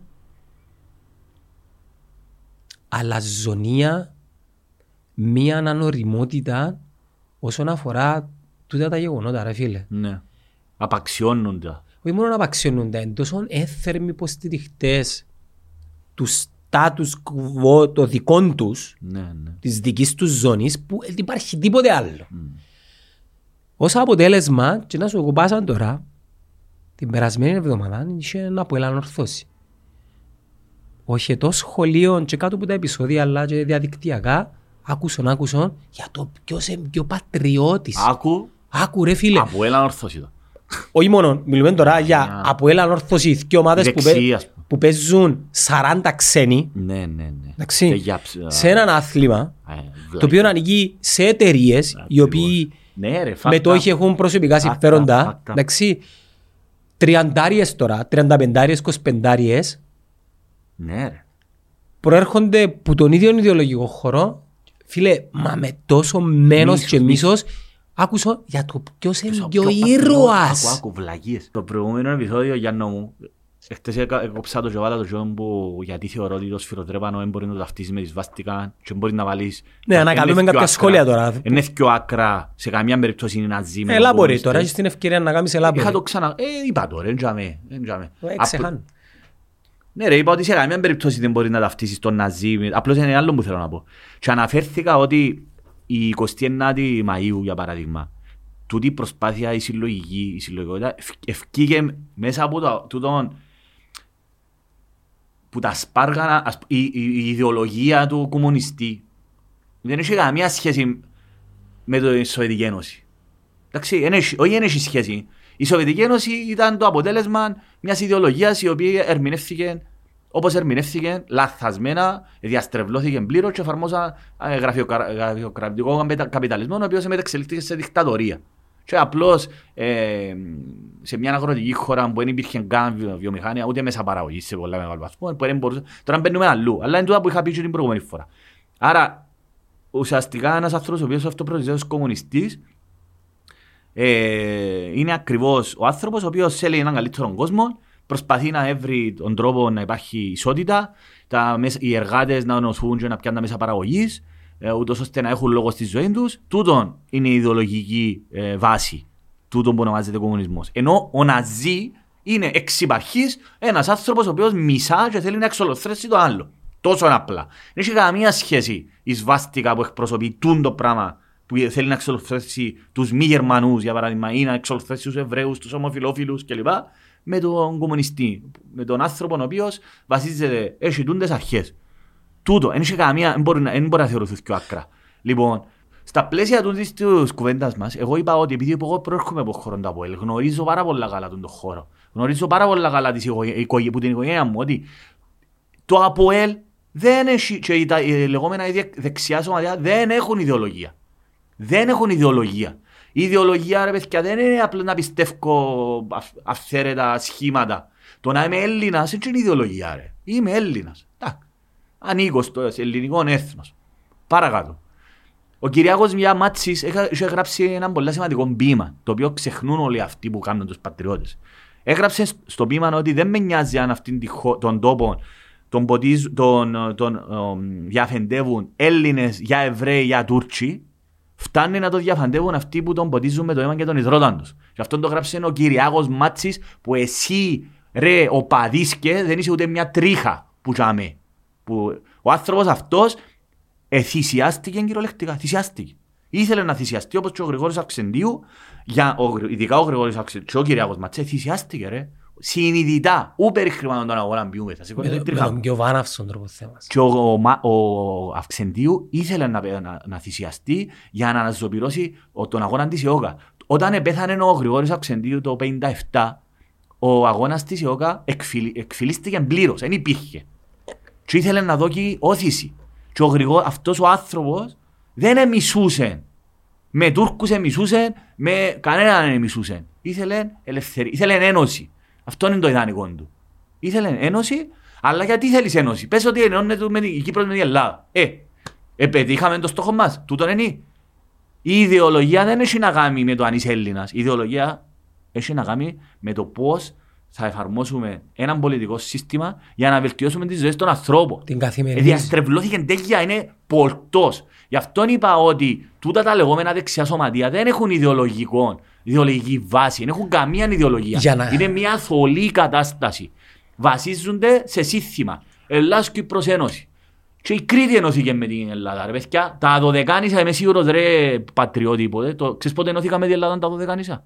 Πότε; Το Το 1948 η Κρήτη, η Κρήτη είχαν συμφωνία σε 100 χρόνια να κάνουν ένα δημοψήφισμα και μάλιστα υπήρχε Υπάρχουν κάποιοι κριτικοί που το 12, όταν ενώθηκε η Κρήτη με την Ελλάδα, ήθελαν να κάνουν δημοψήφισμα για να είναι ανεξάρτητο νησί η Κρήτη. Ναι, γιατί πώς αλλάσουν οι εποχές. Ναι, που εννοείται ότι εντάξει, να αποσχιστεί η Κρήτη που την Ελλάδα, τώρα υπάρχει εδώ αγγελίο. Όχι, είναι γελίο τίποτε, άγκυρο. Ναι, Είναι το πίσω. δεν ξέρεις ποιος Αλλά μπορεί να- θεωρούμε το αδύνατο, αδιανόητο να γίνει κάτι τέτοιο, να αποσχιστεί έναν κομμάτι της Ελλάδας. Ναι, και- μπορεί να- μπορεί να ξύπναν είμαι οι φίλοι μας η Μελανία να μπορεί και να πει η Κρήτη με βάση την δική μας και να αρκέψουμε να... Υπήρχε όμως η σύμβαση. Αλλά θέλω να σου πω ότι δηλαδή, οι κριτικοί επιδεινώθηκαν με την Ελλάδα, ήταν που πετύχαν τα ούλα, ε, είναι τρεις ευτυχισμένοι τώρα. Γι' αυτό λέω. Η ιδεολογία, γιατί αυ- απευθύνουν σε παιδιά που σκεφτούνται, ρε. Δεν απευθύνουν σε βλάκες, ας πούμε, σε ζόπους. Εντάξει, τούτοι όλοι που τα λέω. Ναι, η- το ΑΠΟΕΛ δεν έχει ιδεολογία, ρε. Δεν έχει καμία ιδεολογία το ΑΠΟΕΛ. Το να είσαι εθνικό φρόντ δεν είναι ιδεολογία, ρε. Είναι στάτους. Ναι, είμαι Έλληνας. Ε, σε πολιτικό επίπεδο το να είσαι Έλληνας δεν σημαίνει τίποτε. Σε πολιτικό επίπεδο, Και απολύτως. σε, και σε κοινωνικό Και επίπεδο. είσαι Κινέζο, ε, είσαι Κινέ, ε, και πώς, ε, ναι, είσαι Κινέ, ναι. Να μου πω, είναι ιδεολογία το να είμαι μια εθνικότητα; Ποιο είναι το, το κοινωνικό, ε, ποια είναι η κοινωνική ιδεολογία, η, η ιδεολογία για την αλλαγή της κοινωνίας; Ποια, η ελεύθερη αγορά, η- άρα είσαι Να δεξιός. απαντήσω και σε ένα σχόλιο ενιού παιδιού, ναι. περίμενε, ο οποίος έγραψε «Ναι ρε Μιχάλη, είμαστε Έλληνες επειδή έχουμε και το εθνικό μας πρόβλημα». Ακόμα και σε τούτον, τι πάλι, σημασία έχει. πάλι ε, πρέπει να κάτσεις να, να διαβουλευτείς για να βρεις μια πολιτική, οικονομική Ναι ρε, μπο- λύση φίλε, πώς ε, διακυβερνεί. πολιτικό, η ιδεολογία έχει να κάνει με την Ναι, πολιτική. θέλω να σου πω ρε. ότι είτε είσαι Έλληνας είτε είσαι Τούρκος, δεν σημασία. παίζει ρόλο στις διαβουλεύσεις. Ακριβώς. Αφού προσπαθούμε να βρούμε μια πρακτική λύση. ρε. Εν και πάει ο- εν και πάει ο φίλος μου ο Νίκαρος και ο Χριστοδουλίδης στις Και να είμαι διαπραγματεύσεις Έλληνας εθνικό φρόντ. και ρε. βάλεις στο τραπέζι το ο ένας είμαι Έλληνας και ο άλλος είμαι Τούρκος. Πώς Βάλουν, είναι να βάλουν, λειτουργεί το άλλα, κράτος; βάλουν άλλα θέματα. Ε, πώς είναι να λειτουργεί το Διακυβέρνησης, η κράτος. Βουλή, Το περιουσιακό. το Σύνταγμα, το περιουσιακό, Ακριβώς. η εκπαίδευση, Πρακτικά η πράγματα. γλώσσα, ακόμα και οι ύμνους και ακόμα και οι σημαίες εν πας κάτω στο τραπέζι. Το αν είσαι Έλληνας ή αν είσαι Τούρκος ή αν είσαι Αρμένης, Τούτα δεν Μαρονίτης, σημαίνουν τίποτε. Τουρκοκύπρος, σε Ελληνικύπριος. πολιτικό επίπεδο, σε πολιτικό τρόπο λειτουργίας μιας κοινωνίας, τούτα δεν είναι ιδεολογικά. Τούτα είναι. Εντάξει, το ότι λέω σου, είσαι Έλληνας. Μπράβο. Είμαστε Έλληνες. Κουλτούρα μας είναι ελληνική. Ακούμε, είμαστε Έλληνες. Ναι. Τε- Πάμε παρακάτω, ρε παιδιά. Δεν, έχει, δεν είναι ιδεολογικό τούτο το, το ζήτημα. Το ζήτημα ε, διαστρεβλώθηκε πλήρως με ευθύνη και της αριστεράς στην Κύπρο, εννοείται. Γιατί βολεύει πάρα πολλά το αφήγημα. Συσπυρώνει. Συσπυρώνει τους δικούς του. Δεν είμαστε Έλληνες, είμαστε Κυπρέοι μισού. Άλλη βλακεία. Και τούτοι πιάνουν το από την άλλη πλευρά. Ο Κυπριωτισμός. Ρε κομπάρε, άλλο- άλλη βλακεία. Γιατί το, γιατί το ιδεολογικοποιήσουν το πράγμα ρε φίλε; Γιατί; Αφού είναι δεδομένο ότι ανή- η Κύπρος ανήκει σε- στον ευρύτερο ελληνικό χώρο. Τόσο απλά. Και πάμε παρακάτω. Το θέμα είναι πώς να εφαρμόσουμε ένα πολιτικό σύστημα που να ζούμε όλοι οι άνθρωποι ασχέτως εθνικότητας ε, με ευημερία. Τόσο απλά. Κατάλαβες, αλλά υπάρχουν, υπάρχουν επιτίδοι οι οποίοι θέλουν να, να συσπηρώνουν τους δικούς τους ε, χρησιμοποιώντας του τα επιχειρήματα. Δεν θα έλεγαν επιτίδη. Επιτίδοι, ρε, κάνουν το σκόπιμα. Ρε. Θα, ε, ε, εν τους Κάνουν το το- σκόπιμα, κάνουν το σκόπιμα. Εντάξει, μη- Ο κυπριωτισμός, του τον ονομάζεται κυπριωτισμός, που μπορώ να καταλάβω ε, ότι η μίση μου η Ελλάδα. Πολλοί λαλούν ότι πουλήσε μας η Ελλάδα το 1974. Διαφωνώ κάθετα οριζοντίως κλπ. Και που μισούν τους καλαμαράες, μισούν μου για τον τον λόγο. Άλλη Τα- μεγάλη Τα παιδιά ηλικιοβάρα. της Ελδίκ εσώσαν τη Λευκοσία και πολεμούσαν σαν Γιοντάρκα. Όλες οι μαρτυρίες των ανθρώπων που πολεμήσαν το 1974 μιλούν για την γενναιότητα και την αντιρροσύνη των Ελλήνων της Ελδίκ. Και όχι μόνο. Ρε, εστίλα σου με τον Οράτλας, με τους κομμάντος, ρε, έρχονταν. Έρχονταν δαμέ και καταρρίψαμε τους. Και σηκώνεται η τρίχα μου. Και μιλάω ο τελευταίος επιζών, ο οποίος επέθανε δυστυχώς, και λέει εγώ θα το ξανά κάνα. Θα ερχόμουν ξανά λαλεί. Με μείναν του ψυχολογικά προβλήματα του ανθρώπους. Και παρόλα αυτά, ο τύμβος της Μακεδονίτης με, αθρο... με ε, ε, Ελλαδίτες ε, αδελφούς ε, που πεθάναν για την Κύπρο. Ρε. Ξέρεις το λυπητερό; Τώρα η Χούντα, η Χούντα, η πολιτική ηγεσία είναι εντελώς άλλο πράγμα. Δηλαδή, Αφού κατά τη διάρκεια του, της εισβολής υπάρχουν κάτω κατεγραμμένες συνομιλίες διπλωματών, ακόμα και οι αναφορές ε, α- των ίδιων των, ε, των χουντικών, ε, πάθα σοκ. Και περιμένα σε το πράγμα, δεν ήξεραν πώς να αντιδράσουν. Ήταν, ήταν νομίζω, ε, επισκέπτηκαν τους ο, τι είναι σε πάθα σοκ, τι, ότι οι άνθρωποι, ποιοι, ποιοι πάθα σοκ. οι χουντικοί. Ναι. Όταν έγινε η εισβολή, αφού ξέραν τώρα. Ναι, ξέραν, ξέραν τα, αλλά τούτον το... Αφού ήταν, μες στο, αφού ήταν προδομένα ρε. Και πάντως ότι κα- να λέτε ότι γίνεται άσκηση. Ήταν προδομένο. Όχι, θέλω να σου πω Τους ότι Έλληνες υ- αξιωματικούς, υπάρ- τα με. υπάρχουν συν- έγγραφα στα οποία ε, έγιναν συν, ε, συναντήσεις με τον ε, Βρετανό, ε, ξεχάνω το όνομα του, που όταν συναντήθηκε ε, με την ηγεσία της Χούντας, Ναι. όταν έφυγε που η συζήτηση λέει ότι τούτοι άνθρωποι είναι αλλού.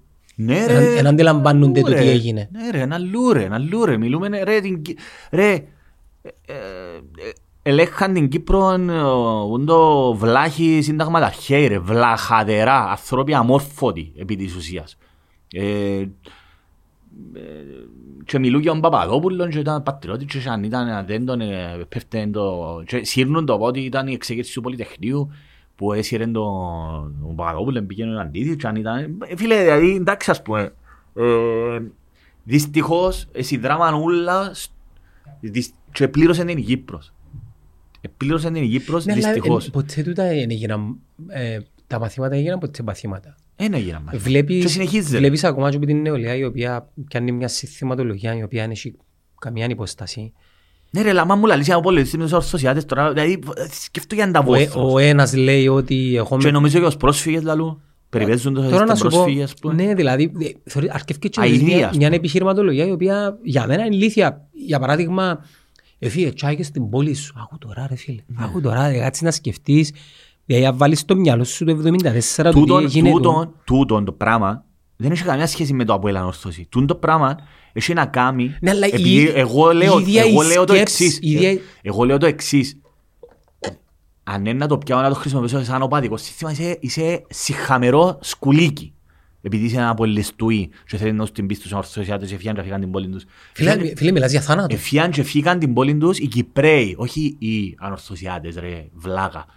Εγώ τον που λέω είναι ότι ναι, δυστυχώς, αντί να μείνουν, τζα- που, τούτο που κατηγορούν τους πρόσφυγες ότι φεύγουν από τον τόπο τους, και αντί να μείνουν να πολεμήσουν, ε, ναι, εσύ έφυγες που τον τόπο σου, δυστυχώς, και ενδεχομένως μπορεί να κάνουν και καλά, αλλά οι αμόχωστες δεν ήταν στα σχέδια των Τούρκων. Ο λόγος που πιάσαν την αμόχωστον οι Τούρκοι ήταν γιατί δυστυχώς αφήθηκε έρημη Μα, πόλη. μα όταν λέω Τούτον που το- έφυγες και όμως- άφηγες στον τόπο σου ρε Μιχάλη, Γιάννο σε μου, ποιους απλώς το για να λέω, μην στη παρεξηγούμε. μάνα, στη θεία, Απλώς για να μην στη παρεξηγούμε. Ναι, γιαγιά. αλλά ένα λεπτό, ένα λεπτό. Περίμενε. Γι' αυτό θεωρείς ότι πιάνω το επιχείρημα. Κατηγορούμε τους προσφύγες ότι έρχονται με λόγω των σειράξεων, αλλά που την άλλη λένε εσύ όταν ε, είχε να γίνει, δεν έμεινε τσάμε προστατεύσεις στην πόλη. Αλλά δεν τον που λέω εγώ. Εγώ λέω ότι ναι, οι Κυπρέοι εσηκωστήκαν και φύγαν. Δεν έμειναν να προασπίσουν την αμόχωστο, που δεν ήταν μες στα σχέδια των Τούρκων. Αλλά εάν εσύ πιάνεις τούν το γεγονός, απλώς για να την πεις του άλλου και να πεις ότι οι παοελίστες είναι πιο αρτσάκες, δηλαδή μιλούμε για βα- βα- βα- παράνοια, ας πούμε, και να την πεις του από ανορθωσιάτη του 25χρονου που γεννήθηκε προχτές, ας πούμε, για όταν που γεννήθηκε, μιλούμε για παράνοια, μιλούμε για ο- οχετών. Αλλά εγώ κάνω κριτική και είχα το πει και εγώ ξανά, ότι οι Κυπρέοι, όσον και να λέω την παλικάρκα και λεβέντες, αφήκαν ανοχήρωτη την αμόχωστο. Είναι μια τραγική αλήθεια αυτό το πράγμα. Και δεν μπορεί να το αφισβητήσει κανένας. Ναι, μπορεί κάποιος να πει ότι, όπως ο πεθερός μου, όταν, τον επιστρα... όταν ήταν επιστράτευση, πήγα στον Κουτραφά και πήραν του τσαμέ. Και άλλοι του δεν να πάτε να πολεμήσετε. Χωρίς να ζωγούν όπλα. Και ευτυχώς ο πεθερός μου σκεφτόμενος λογικά λέει: Πού να φύγω να πάω να πολεμήσω. Έφυγε. Δεν πήγε. Πώς- Ενώ- Πώς είναι να πάει; Πού, να μου να κάνω, με βάλουν μες στα, μες στα φορτηγά και πήγαν πολλοί και δεν επιστρέψαν ποτέ. Καλά, ευ- το- άρα το, το να πω εγώ ότι λόγω των συνθηκών έφυγα γιατί δεν είχα κάτι να κάνω, δεν μπορούσα κάτι να προασπίσω. Αλλά και τούτο το πράγμα πάλι να το δούμε επίσης. Αλλά το να το χρησιμοποιάς απλώς, για τούτο καταδεικνύει την ένδυα, ε, πραγματικά την ένδυα, ε, τι να πω, την, ε, την απόλυτη, το, τον απόλυτο κα- ξεφτυλισμό του κάθε ανθρώπου που θέλει να θεωρεί τον εαυτόν του πατριώτη και θα με- πρέπει να έρχονται, θα πρέπει να αν είχαμε διοικήσεις ομάδων που δεν έχω δούμε πολλά σωστά είπες, Επέμπουν. Ποιοι είναι που διοικούνται τις ομάδες επιτέλους ρε φίλε; Ποιοι; Ποιοι; Δηλαδή αν εσύ έρχεσαι και προβάλλεις ότι το ΑΠΟΕΛ είναι η πατριωτική ομάδα, η ανόρθωση, ο Φίνικας που αναγεννάται από τις τάχτες. Ε, Ποιος είναι ο ρόλος του, του σωματείου. Δεν είναι ο ρόλος του, του σωματείου να, να, να ακριβώς να δώσει το τι είναι ο ελληνισμός στην ανθρωπότητα. Ο, ο σκοπός σου είναι απλώς να δημιουργάς οπαδίσκους ρε. Θέλεις να πεις να επέμβει Να επέμβουν ρε, τούτοι που ελέγχουν. να Δηλαδή, κα- τούν το πράγμα που για να γίνεται, σταματήσει τούτο το αφήγημα. τούν το αφήγημα, ναι. Ε, επειδή- Και τούν το αφήγημα. ε, εγώ θέλω το χαζό και θέλω το καν προς Ναι, συζήτηση. Είναι οχετός τούν το πράγμα. Άρα Είναι ο- ο- οχετός. ο- ο- οφείλαν οι διοικήσεις και των δύο ομάδων ε, ας με ένα tweet κάτι τέλος πάντων Έρχονται και λαλού για το, για το ρόλο που παίζει το ΑΠΟΕΛ. Εντάξει. Ε, στις, εθνικές, στις εθνικούς αγώνες. Συ- Το θέμα ποιο είναι ρε παιδιά. Δεν έχει σημασία εάν ένας άνθρωπος ανήκει στις τάξεις του ΑΠΟΕΛ ή στις τάξεις της ανόρθωσης και μπή- εντάχθηκε στον αγώνα της ΙΟΚΑ. Εν είναι επειδή είναι αποελίστας που πήγε και πήγε ε, ξέρω εγώ, ο, Μιχα, ο Μιχαλάκης ο Καραολής, και επειδή ήταν αποελίστας που πήγε στον αγώνα της ΙΟΚΑ ρε. Έτυχε να είναι με το ΑΠΟΕΛ, μπορούσε να ήταν με την ανόρθωση ας πούμε. Κατάλαβες, δηλαδή, εν και πιάνει τον το ΑΠΟΕΛ και άλλοι, α, ήταν ο Μιχαλάκης ο Καραολής, άρα ε, τούτη είναι η ιδεολογία μας. Εν είναι έτσι που πάει ρε παιδιά. Και επίσης υπήρχαν και άνθρωποι αρι- αριστερών καταβόλων που συμμετείχαν στον αγώνα. Όχι, ε, ενώ όλος ο, Κυπ- όλος ο Κυπριακός λαός στήριξε τους αγωνιστές. Δεν υπάρχει αφιβολία ότι θέλαν. Εννοώ ότι άμα προσπα... άμα, α, α, τώρα δεν θέλω να μπαίνω στη μικροπολιτική, αλλά εννοείται ότι θεωρείς αυτούς που αγωνίζονται πας στα βουνά και να, πα- να το βοηθήσεις μες στα χωρκά, ας πούμε. Δεν σημαίνει ότι επειδή εγώ είμαι με την ομόνια ή ε, θα σε βοηθήσω γιατί είσαι από η λίστα. μισή μου. Είναι Το να- αστείο, ρε, φίλε, το Είναι αστείο, πράγμα. Φίλε, είναι πολύ αστείο. Πολλά αστείο, Είναι ε. πολύ Ε, αστείο, μα ρε εν φίλε, να τούτο, μπαίνουμε ε, σε αυτά τα πράγματα. Εν, εν τούτο, εδάμε που θέλω να υπογραμμίσω την, α, την, το, τον ερασιτεχνισμό της σκέψης. Δηλαδή, αν το δούμε και από τις δικές Φίλε, μας... το ρηχόν, Όχι, ρηχός αν το τρόπος δούμε και από σκέψης. τις δικές Ρηχός, μας τις shallow. ζωές, αν το δούμε και από τις δικές μας ζωές, τη σήμερα εποχή, στην καθημερινότητα μας, δεν και κάνεις κάτι, τουλάχιστον ένας πούμε νοήμων. Επειδή είσαι με την ομάδα, Ναι, ρε. δηλαδή δεν κάνω business με Βασίζεται κάποιον, γιατί εγώ είμαι επειδή, με τον την ε, ομάδα, με τον την ρε, ομάδα ή για την άλλη όνομα, ομάδα. για όνομα του. Ε, ε, Δεν έκανα θητεία στο στρατό και διαχωρίζουμε οπαδικά. Αν Είναι- ήταν έτσι επειδή είσαι ομονιάτης, εσύ δεν θα πρέπει να βάζεις ε, ειδικές δυνάμεις, ρε. Επειδή Ναι. είσαι πατριώτης αρκετά. Ε, Πρέπει μόνο οι αποελίστες που είναι Και υπάρχουν. είχε πάρα πολλούς ομονιάτες που πιάσει Εννοείται ρε φίλε, γιατί αγαπάς τον τόπο σου, ας πούμε. Έτσι όχι μόνο, και- και- εντάξει, να σου πω κάτι. Ακόμα και σε τούτο, εγώ και πήγα Εντάξει, ρε, καταδρομές εγώ στάρες επειδή τώρα, εγώ αγαπώ στάρες τον- το. Εγώ Ναι, πήγα ρε. καταδρομές, ήθελα να γυμνάζομαι. Μπράβο, σωστός. Και Δεν καλά, σου μα, κακώνουν το πράγμα; όχι, έχει να κάνεις και λίγο με την, πώς να σου πει, την, ε, ε, το να αποδείξεις τον εαυτό σου ότι είσαι άντρας, Μπράβο. ας πούμε, και Σε αυτοπεποίθηση. τούτη την ηλικία. Σε τούντες ηλικίες προσπαθείς σαν, ε, να, να μιλήσω για μένα, ε, θα, θα μιλήσω για το άλλο το φίλο, σαν αγόρι να αποδείξεις ότι είσαι άντρας. Ναι, ναι. Δεν σου λέω ότι με τον τρόπο να το αποδείξεις. Ο καθένας, άρα με το να πάεις ας πούμε, στις καδρομές, διάσου έναν κατά κάποιον τρόπο Στάτους. στάτους ότι είσαι και καλά άντρας. Ναι, ναι. Μάτσο. Στα 40 δεν το σκεφτούμε έτσι, αλλά στα 19 έτσι σκεφτούμε. Στα 17 ρε, Ναι, είναι άρα- 19. Όχι, 19. Αφού πιες στρατό πότε. Α, εσύ πιες εξω... Πήγε- πήγε δι- Ήμουν ιδιωτικό. Α, είσαι ιδιωτικό πιες... Στα τάξια. Στα τάξη, μπράβο. Λοιπόν, άρα η οποιαδήποτε εν κατακλείδη, η οποιαδήποτε σου πράξη στην καθημερινότητα σου γίνεται με βάση της δικής σου κοσμοθεωρίας. Ναι. Και όχι επειδή είσαι από η λίστα σου Ναι, ομονιάτης ή γελιότητα αυτό το ανορθωσιάτης. πράγμα.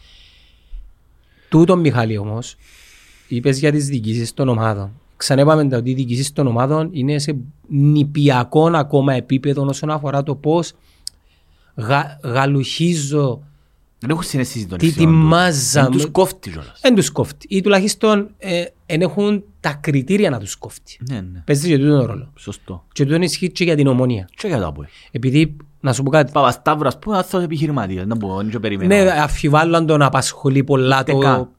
Ας Ούτε πούμε, καν. το Το- ιδεολογικό. Μα ειδικά το ιδεολογικό που ανοίγει Ναι. σε άλλον ιδεολογικό χώρο. Ναι. Τώρα να περιπεζούμαστε Ούτε ο μεταξύ μας Παπασταύρου, τώρα. ούτε οι οι υπαλλήλοι για μέ, Ούτε τους. λαλώς το που πρώτος Ξέρω χέρι, το, δεν ξέρω. τους απασχολεί. It's Συμφωνώ. pure business. Καθαρά, Ναι, καθαρά, pure καθαρά, business. Να καθαρά. επικαιρώσουμε 27 του μήνους παίχτες, να έρθει ο Ακριβώς. χορηγός. Μπράβο. Λοιπόν, έχει και ευθύνη, και να το ξαναπούμε, επειδή έρχονται και εκλογές, και ο σύσσωμος, ο κομματικός και ο Το πολιτικό πολιτικός χώρος, σύστημα, ρε. ποιους ανθρώπους βάλει για μέ, επειδή εφάτσισα ένα γύρω στο Twitter και είδα πολιτικούς οι οποίοι έμμεσα εμπήκαν σε τούτη τη Τον συζήτηση. κοπελούθια, ρε. Αντί να κάτσεις να πεις ρε Ρε, παιδιά, είναι ηλίθια ρε, τούν τα Ρε πράγματα. Γιάννο μου, δε ρε φίλε, η νέα γενιά ρε μισή μου τώρα, κοπελούθια το 85, ρε, 86 ρε φίλε. Αφού εγαλουχηθήκαμε με τις ηλίθιες ιδέες. Και ρε. ξέρεις, πιάνουν Είχε το... από ελίστες ρε πιάνουν φίλε, την ξέρουμε κόντρα, τους, ο πιάνουν άλλος την- ήταν υπουργός ρε, ήταν ποντό κυβερνητικό, δηλαδή Ρε, και μιλαλούν τα πιάνουν πράγματα, την κόντρα αλλά των μι- παράγουν πιάνουν τα. την κόντρα των μητσών Πιστεύκουν τα κιόλας. και η προσέγγιση τους ξέρεις ποια είναι πονή. ακόμα και η προσέγγιση του να κατευνάσουν τα πνεύματα, ε, πάλι λαθασμένοι. Εννοούν μας πολλά για να κάνουμε έτσι, ο εχθρός είναι απέναντι. Ναι, ναι, ναι. Ακόμα και Που- τούτο πράγμα είναι που και βλακεία. τούτο είναι βλακεία, ρε φίλε. Βλακεία, Ε, ρε. ε, Ενώ το πιο σοφό πράγμα ήταν, Ναι, παιδιά, οι αγώνες και τα ούλα δεν γίνεις- Φίλε, ε, δεν γίνανε φίλε, επειδή είσαι φίλε, ορθωσία δεν τους έχουμε- αποελίστες. Δεν έχουμε πολιτικούς. Ο Με- Τούρκος όταν έρχεται ρε φίλε, ε, σκέφτονται ότι να πάω πολεμήσω τον Αποελίστα ή Δηλαδή, την ορθωσία ή ρε, την μα, ομονιάτη είμαστε ρε με τα φίλε. καλά μας, ρε φίλε. Και εγώ βάλω Φίλε, την δεν έχουμε φανέλα. πολιτικούς statesmen στην Κύπρο. Δεν έχουμε πολιτικούς αθ- ανθρώπους με, πολι- με πολιτικό βάρος. Έχουμε κοπελούθκια. Η νέα γενιά είναι χειρότερη από την παλαιότερη. Μα ξαναείπες το. Γιατί εγώ τώρα αναλογίζω με τούντα ντοκιματέρ που μιλήσαν οι πρωταγωνιστές. Είχες ένα, ξανά, είχες έναν κληρίδι για παράδειγμα που μπορεί να κατηγορήσει για πάρα πολλά. Ο οποίος αντιλαμβάνεται το σοβαρότητα των καταστάσεων και ακόμα ήταν έτοιμος ακόμα και τότε, το 1974, που τον κατηγορούν. Και κατηγορούσα τον και εγώ που έκανα τον Πάσο Πατριώτη, που ήμουν μητσής, που ήμουν 20 χρονών στη Θεσσαλονίκη, που ήμουν αντιομοσπονδιακός, μπλα μπλα μπλα, και κατηγορούσαμε τον βιβλιαράκι ότι υπόγραψε την ομοσπονδία, ναι, μπλα μπλα μπλα.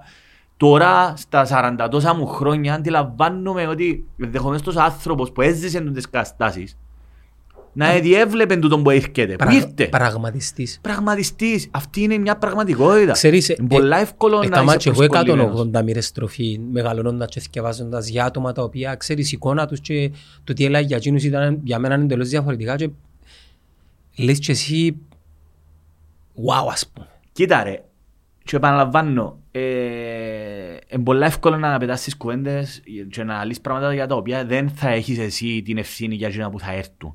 Όταν εσύ είσαι ο πρόεδρος ή οτιδήποτε υπουργός και να υπογράψεις μια λύση, ε, να έχεις και το βάρος της ευθύνης εκείνων που θα έρθουν. Το πιο εύκολο είναι να λέεις όχι πάντα. Και γι' αυτό που, το που λέω και εγώ για τους Παλαιστίνους τώρα.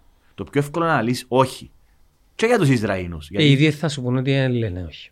Ναι, ούτε οι Ισραηλοί λαλούν, λαλούν όχι και οι Παλαιστίνοι λαλούν όχι. Ναι, αλλά πού οδηγεί τούτη όλη η κατάσταση, αν δεν υπάρχουν αμοιβαίοι συμβιβασμοί. Καταλαβες; Άρα, ε, είναι πολύ εύκολο να κάνεις τον αγωνιστή με άλλους. Όπως οι Χαμάες, οι ηγέτες της Χαμάς, στην Τουρκιάν και στο Τουπάι που κάνουν ζωάρα, είναι πολύ εύκολο να λύσεις όχι και πάμε να αγωνιστούμε και να σκοτώνονται χιλιάδες Εντάξει, ανθρώπους. Ε, πα- το ίδιο πράγμα είναι και... Πάνω σε τούτα που τα οδηγήσει η κουβέντα ήθελα να ανοίξω και μια άλλη κουβέντα αλλά δεν προλαβαίνουμε. Να το κλείσουμε όμως με τούτο. Η, ο πολιτικός χώρος και νομίζω αποδεικνύεται περίτρανα είχες δίκαιο. Φυσικά δεν είπα σου ποτέ ότι είχες άδικο ή είχες δίκαιο. Απλά ήθελα ο χρόνος να δείξει στο ότι η επιλογή του Προέδρου μας μετά τις τελευταίες εκλογές τις προεδρίες που έγιναν συν, αποδεικνύει ακόμα μια φορά ότι ό,τι, ό,τι κάνουμε εδώ μέσα θα είναι του κουτουρού.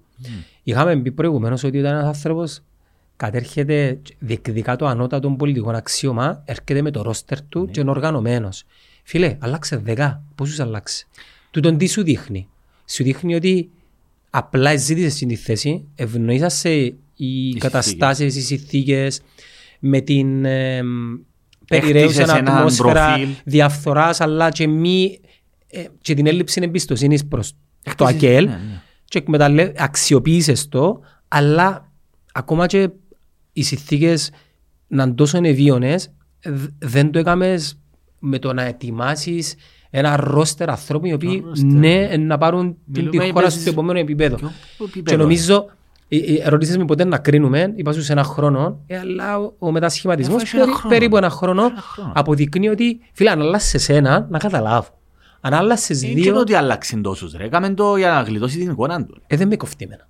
Όχι ρε θα σου πω ότι είναι και επειδή αλλάσεις του. Δηλαδή, Ρε, μα ε, μπαίνει ο πρόεδρος για εικόνα Διάβασα μου. το Γιωργάλα ότι ο- που ήταν υπουργός άμυνα, είπε- ε, έμαθε το, είπεν του, ε, Γιωργάλα, Μιχαλή, ε, μια ώρα πριν να φύγει που υπουργός, είπεν του. ε, είναι- Δεν φανερώνει, όχι απλώς μη σοβαρότητα, μιλούμε για γελιότητα. Ο Πάλμας, ας πούμε, που τον έβαλε τώρα νέον υπουργόν, ε, ε, έμαθε το το Φίλε, νύχτα, λέει, ξέρεις, αύριο γίνεσαι υπουργός. Μιχάλη, Μα είμαστε με τα καλά Ακόμα μας, και ας την πούμε. Άννα, η οποία ίδια είπε ότι αποδέχτηκε την πρόταση 48 ώρες. Άκου, άκου. Εντάξει, όσο πιο, όσο πιο μη σοβαρά επιλέχθηκε από τον ίδιο τον πρόεδρο η, η Άννα για την τη θέση, εξίσου μη σοβαρά έφυγε. Ναι ρε. Τούτον τι δείχνει, όπως στη μάπα. Α, δεν μου μου λυφκεί ένας επιθετικός, πήγαινε φέρ τον κοινό να παίξει και βλέπουμε. Ρε μα είναι έτσι ρε Όχι, φίλε. δεν είναι έτσι. Υποτίθεται κατέρχεσαι με έναν οργανωμένο Και μην πρόγραμμα. ξεχνάς ένα πράγμα, να. Μην ξεχνάς... ε, Φίλε, ότι σ- σ' είναι το βιντεάκι που έχει να παραπάνω views, Μπαίνουμε σκουτάλες που λαλώ. Ναι. Και Επιβεβαιώνεται Το Mr. President. πανηγυρικά, ναι, Mr. President. Επιβεβαιώνεται σούπερ πανηγυρικά. Εντάξει, ό,τι είχαμε πει, ό,τι είχα πει τότε, βγήκα, ούλα. Το μόνο μου, γι' αυτό έγραψα και μες στο Twitter, έβαλα το και μες στο καινούργιο την πλατφόρμα το Threads, που είσαι πολλά ενεργό τσάμε από ό,τι είδα. Ε, γράφω ότι και σήμερα να είσαι εκλογές που λαλούν ότι ο κόσμος κατάλαβε τι είναι ο Χριστοδουλίδης. Βλαγίες. Ο, Κο- ο Χριστοδουλίδης και να κατέβαινε τώρα πάλι θα τον ευκάλα. Γιατί οι Κυπρέοι δεν έχουν ούτε σε πολύ μεγάλο βαθμό ο, ο Κυπρέος ε, ψηφοφόρος δεν έχει ούτε ε, πολιτικές αξίες και αρχές παρά σ- λειτουργεί αποκλειστικά και μόνο ωφελημιστικά. Α, Έτσι τον εγάμαν, έτσι είναι. Για τον κύκλο. Είναι αλληλένδετο το πολιτικό σύστημα με το. Είναι πελατειακό, αλλά όταν, έχεις πελάτε, όταν είναι πελατειακό, οι, οι πολιτικοί κάνουν πελάτες, και εσύ αποδέχεσαι τον ρόλο του πελάτη. Εντάξει, άρα οι ευθύνες, φυσικά είναι το πολιτικό σύστημα που την έχει. Δεν θα πα- πω ότι είναι ο κόσμος που φταίει, αλλά είναι ο κόσμος που φταίει σε τεράστιο βαθμό για τον που συμβαίνει σήμερα. Γιατί ακριβώς και σήμερα να κατέβαινε ο Χριστοδίδης πάλι θα ευκαινε. Γιατί ο λόγος για τον οποίο ευκήγε ο Χριστοδουλίδη, δηλαδή ο διαμοιρασμός της εξουσίας που τα, που τα συγκεκριμένα κόμματα, που είναι ο μόνος λόγος που στηρίξαν τον Χριστοδουλίδη, παραμένει. Παραμένει. Τα μάλιστα ο Κάρο Γιαννέτο και συνέντευξη εκτός και διαμαρτύρεται ότι είναι, ε, είμαστε αδικημένοι στο, στο Υπουργικό. Κάμπουν τα και φανερά Άκου, δηλαδή. άκου, λαλούς σου το. Ναι. Αφού γι' αυτό που σε στηρίζω ρε Χριστοδουλίδη, βάσει των αρχών της ιδεολογίας. Ε, ναι, δεν άλλος γίνεται. Κατάλαβες. Άρα, ε, ο λόγος που... Ναι ρε, ποιο- ρε ε, μιλούμε για ο Χριστοδουλίδης. Ένας άνθρωπος ο οποίος... Ξέρεις γιατί το έκαμε τον ασχηματισμό; Γιατί τόσο άνθρωπος ο Χριστοδουλίδης είναι- είναι ένας άνθρωπος απόλυτα επιφανειακός. Είναι ένας άνθρωπος νο πολιτικά. Νο πολιτικά, δεν έχει βάση ούτε βάθος ούτε τίποτε. Είναι ένας άνθρωπος ο οποίος το μόνο που τον νοιάζει είναι η εικόνα του. Όλη μέρα πάει και κάνει εγγένεια, ακο- ακόμα και κροπολείο να ανοίξει να πάει το εγγενιάσει. Δηλαδή θες άνθρωπος για εγγένεια, who you gonna call? Ghostbusters ας πούμε, Χριστοδουλίδης. Call Χριστοδουλίδης να πάει να εγγενιάσει το μαγαζί σου. Εντάξει, κάθε μέρα πάει και εγγενιάζει κάτι τους άνθρωπος. Λοιπόν, τόσος άνθρωπος ενόμισε, έκανε μια δήλωση την οποία δηλαδή που φανερώνεται η επιφανειακό- η επιφα- ο επιφανειακός τρόπος με τον οποίο αντιμετωπίζει τα πράγματα. Όταν ο Χριστοδουλίδης κέρνει δημόσια και θα λέει «Θα- ε, δεν θα, ε, θυμάσαι, έκαναμε την κριτική είναι ότι ε, αφήνει τους ως τους 18 μήνες για να πιάνει τη σύνταξη και αμέσως ο Κουρκουδολίκια σκεφτεί το Χριστοδουλίδης «Χαχα, να τους την κάτσω Όχι επειδή το λαλούμε Όχι. εμείς, όλη η κοινωνία. ναι, ναι, λέει ο Χριστοδουλίδης «Ε, να δείξω ότι εγώ είμαι... Δεν είμαι εκείνο το Δεν είμαι πράγμα. εκείνο το πράγμα και ευκαινεί δημόσια και λέει να κάνω ένα σχηματισμό πριν το 18 μήνο. Ε, ναι. Άκου τώρα. Αυτόματα, σκε, ρε, σκέφτομαι ότι είσαι μια επιχείρηση τώρα με 100 υπαλλήλους, με 20. Και ευκαινεί και λέει, παιδιά, κάποιος από εσάς θα φύγει. Κάποιος από εσάς θα απολυθεί. Αυτόματα να μου σημαίνει. Κανένας δεν ξέρει που τους 20 σε ποιους απευθύνεσαι. Άρα αυτόματα όλοι αγχώνονται, μπαίνουν σε, μια, σε ένα mode φόβου, άρα παραγωγικά θα μειωθεί πάρα πολλά η παραγωγή και δεύτερον ε, να αρκεψούν να ψυχαμαχίες με αξί τους. Ε, να προσπαθήσουν, αυτόματα διαλύεις την παραγωγική σου βάση ρε. Με το, κατάλαβες, Και ε, μεταφέρεται στην κοινωνία αυτό το πράγμα. Κατάλαβες που θα... ε, Νομίζω είναι κατανοητό. Ναι, Ναι, ναι, ναι, Όταν ναι. εσύ ευκαινείς και κάνεις ένα δήλωση κάποιος από εσάς θα φύγει, χωρίς να πεις ποιο, α, σημαίνει ότι όλοι είναι να φύγουν. Σημαίνει ότι όλοι είναι να φύγουν, δεν ξέρει κάποιος. Και κατάλαβε τι- το, το τι έκαμε τόσο άνθρωπος και είπε σου, άντε ρε, να κάνω ένα σχηματισμό. Α, ποιον να μπήξω, άντε να φύγω, φύγω τον τούτον, τούτον, τούτον και τούτο. Και μπήξω να πάρ' τον τούτο. Ε, Γιώργο, θέλεις ρε, ναι ρε, όχι ρε. Ποιον να πιω, πιάσ' τον Τζίνο. Εντάξει, να σου πω κάτι. Επέρασε ένας χρόνος και ακόμα για το Κυπριακό είναι ανοιχτή μια συζήτηση Τίποτε, για, επα- ρε, για τίποτε, να τίποτε. επανέλθουν και που, που εμείναμε. Φίλε, ε, είναι μια κυβέρνηση τούτων που είπαμε. Κουτάλας, φτιαρκού να πιάω να φτιαρίζω, ο- να φαουσάσω όσα μπορώ, είναι το μόνο πράγμα που τους ενώνει τους ανθρώπους. Και δεν βλέπω αλλαγή. Δεν βλέπω. Δεν έχω μπροστά μου αλλαγή. Δεν ελπίζεις τίποτε ιδιαίτερο συνταρακτικός, συναρπαστικός, ελπιδοφόρος στις επερχόμενες εκλογές της τοπικής αυτοδιοίκησης και της ευρωβουλευτικές, μία από τα ίδια.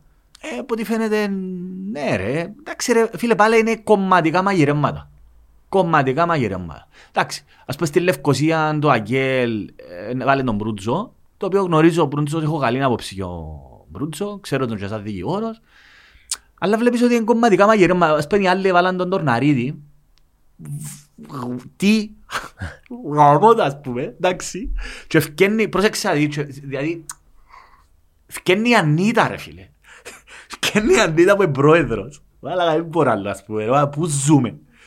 Και τι, για να δείξει πυγμή, γιατί εν τω μεταξύ διαλύθηκε το κόμμα. Δηλαδή, άμα αποτελείται το κόμμα σου που του Ανίτα 76β, 80β, ε, δίπλαρος.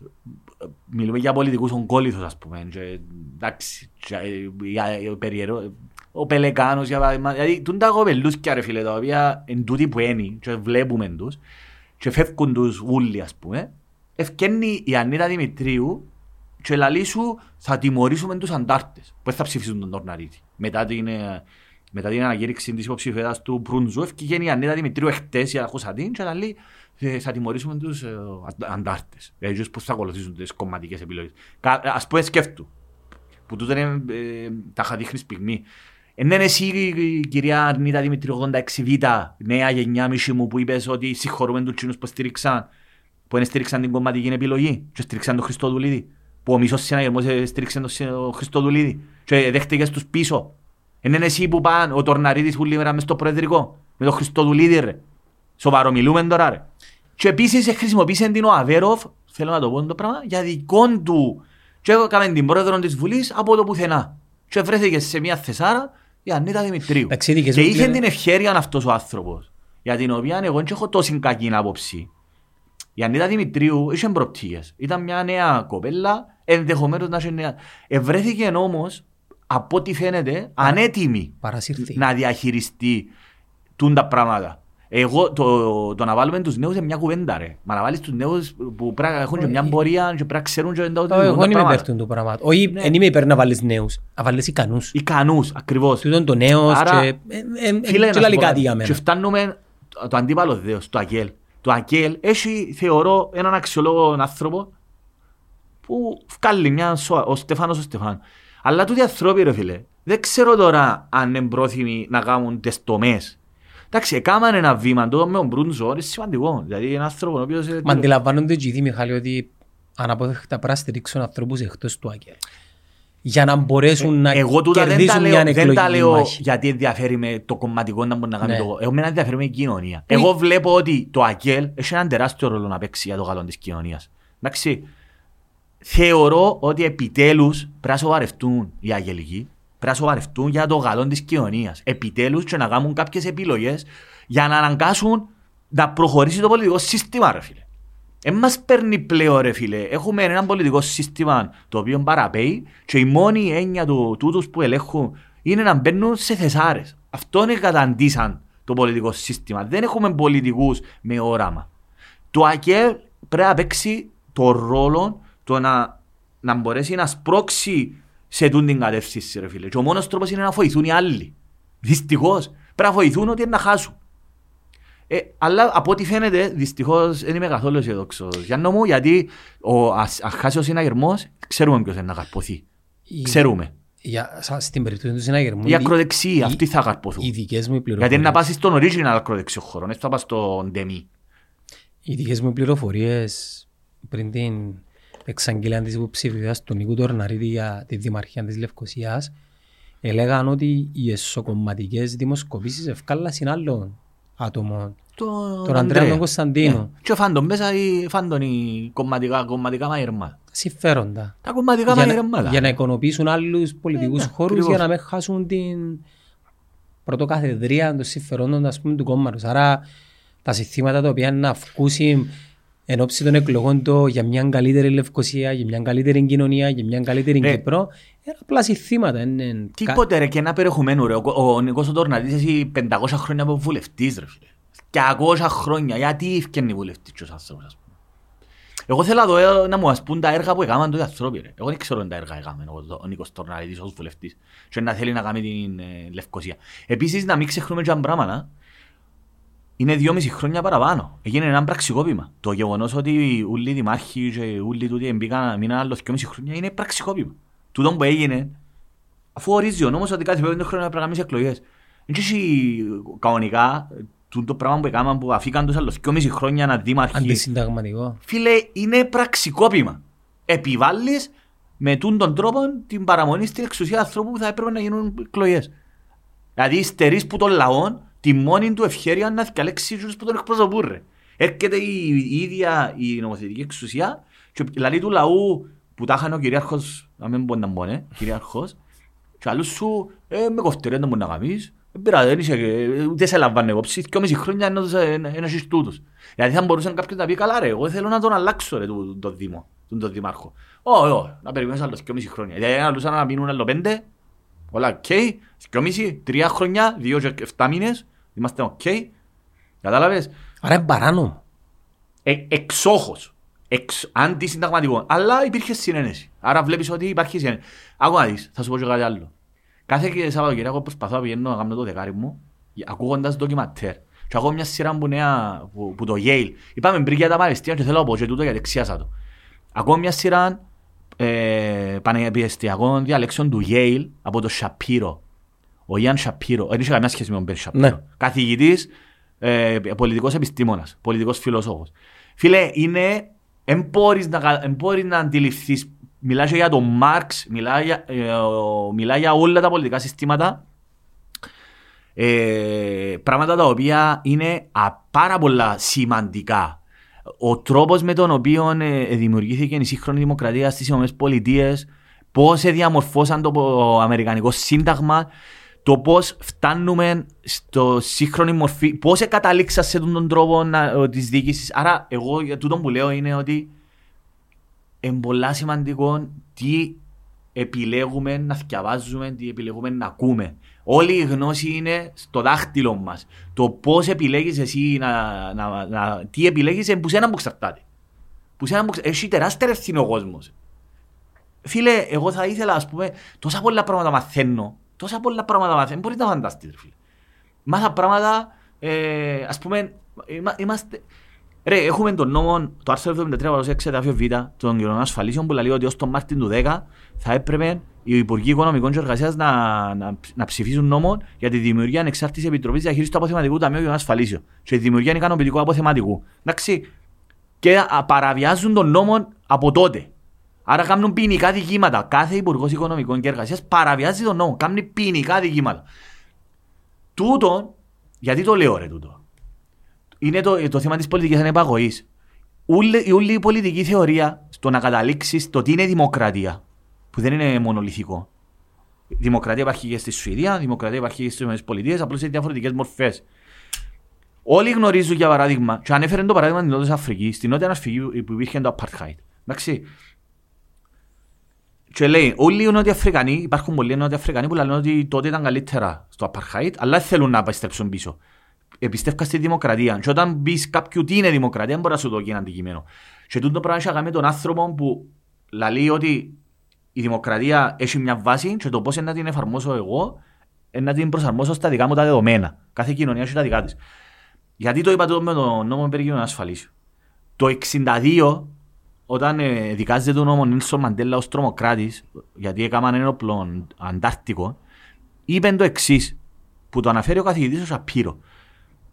Είπε το δικηγόρος του, παραδέχτω και ζήτα τη μεταβέλα γιατί δεν σε εκτελέσου. Και ο, ο Μαντέλα είπε όχι, εγώ δεν πρόκειται να κάνω έτσι, θα συμβιβαστώ. Και έκαμε μια την περίφημη ομιλία του ενώπιον του δικαστηρίου. Και είπε ότι σε μια δημοκρατία, σε έναν κράτος, όταν η, όταν η πλειοψηφία του κόσμου νιώθει ότι δεν έχει ρόλο και λόγο σε αυτά που, σε, αυ, σε οτιδήποτε καθορίζει τη ζωή της, στους νόμους που ψηφίζονται, στον τρόπο με τον οποίο λειτουργεί ο σύστημα, γιατί όταν έχεις έναν 80% του κόσμου ο οποίος δεν εκπροσωπείται και δεν έχει τρόπο να εκφραστεί θεσμικά, τούτος σημαίνει ότι δεν μας μένει άλλη επιλογή με το να αντισταθούμε. Όταν, όταν όμως να αντισταθώ νομικά δεν μπορώ, δεν έχω ένα θεσμικό τρόπο να εκφράσω την άποψή μου, είμαι υποχρεωμένος πλέον να αναλογιστώ τι επιλογές έχω. Και οι επιλογές που έχω, είπε ο Μαντέλα, είναι το όπλο. Έτσι είναι. Ο Σαπύρο καταλήγει στις συζητήσεις που έκαναν τούτοι όλοι οι πολιτικοί φιλόσοφοι στις ΗΠΑ για τον τρόπο με τον οποίο να λειτουργεί ο σύστημα. Ποιον εμπόρει, τι προσπαθούσαν να βρουν λύσεις. Ξέρεις πόσα πράγματα υπάρχουν, ρε Μαλάκα, που δεν τα ξέρουμε, ρε Μαλάκα. Γιατί είναι να κλαίω, ας πούμε. Υπάρχουν τόσα πράγματα και προσπαθώ και εγώ να μαζέψω για να μπορέσω να, να, να μάθω και εγώ, γιατί θέλω να μάθω. Είναι απλό. Όταν κάποιος νιώθει ότι δεν έχει λόγο, θα πρέπει να του δώσει λόγο.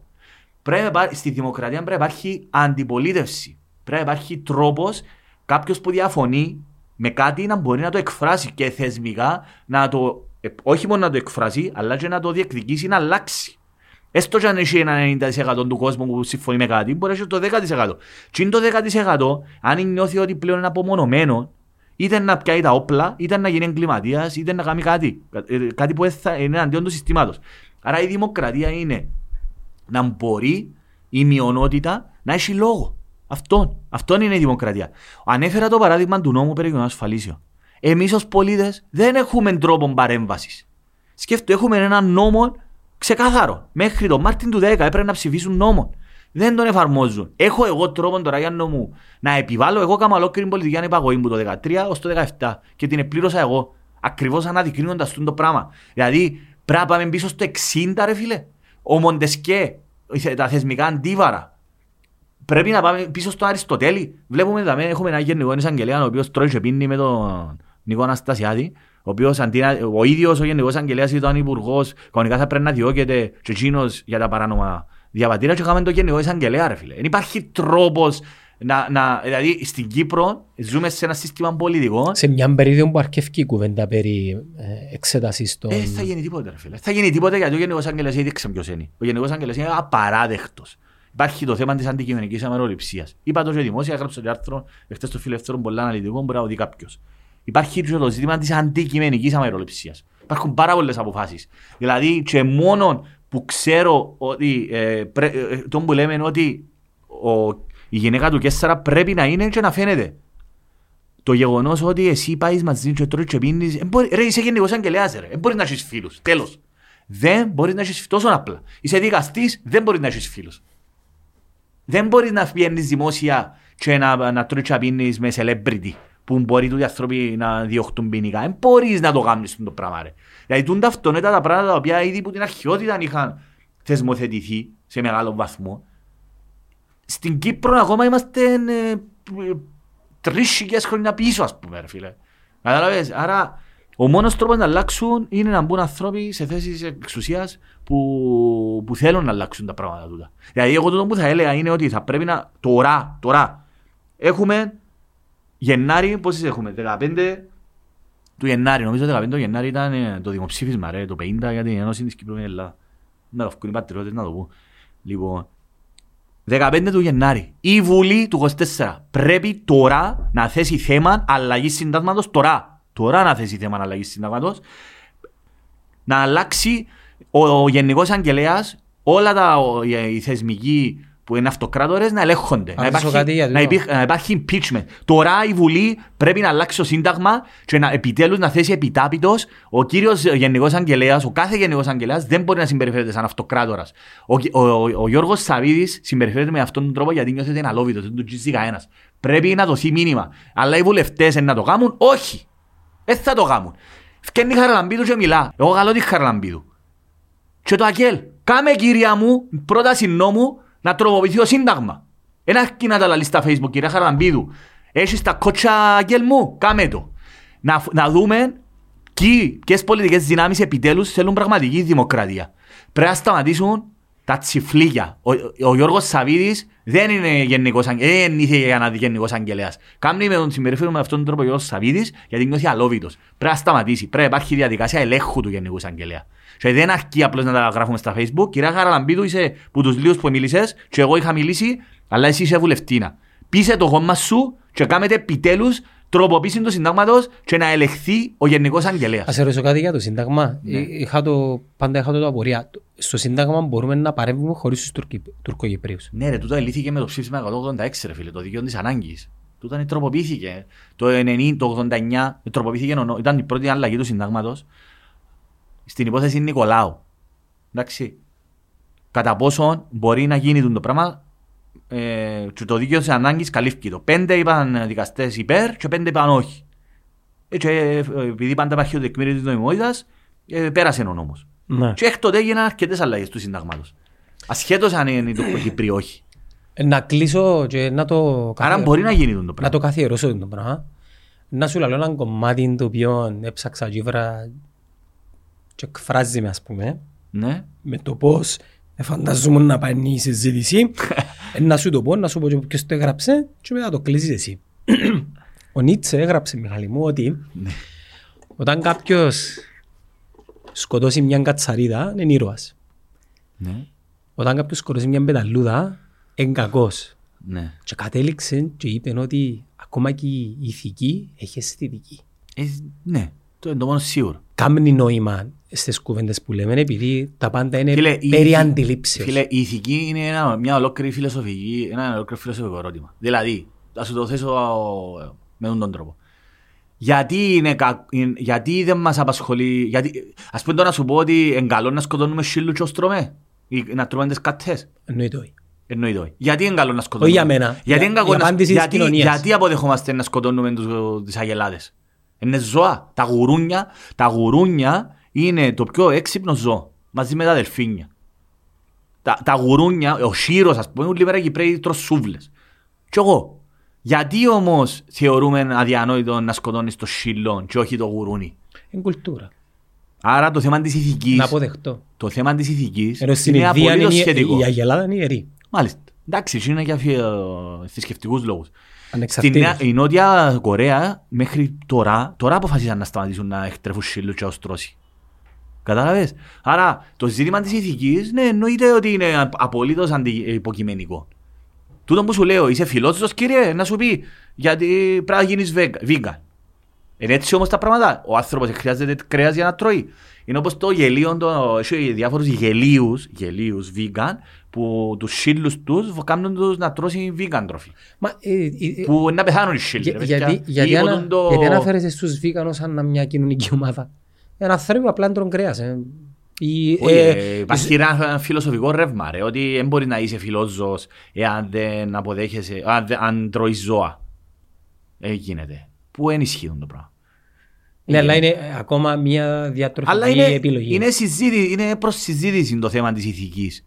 Υπάρχουν οι λεγόμενοι σπισιστές που λαλούν απελευθέρωση όλων. Ο άνθρωπος δεν μπορεί να κυριαρχεί, στα- δεν είμαστε ανώτερον είδος, Που ποιον; που τα ζώα. Ας πούμε το Λίμπουρας έχει ισότιμοι. δικαιώματα ας πούμε. Ναι. Οκ. Ε, οι αγελάδες ας πούμε, γιατί δεν είμαι κυριαρχούμε μπας στις αγελάδες.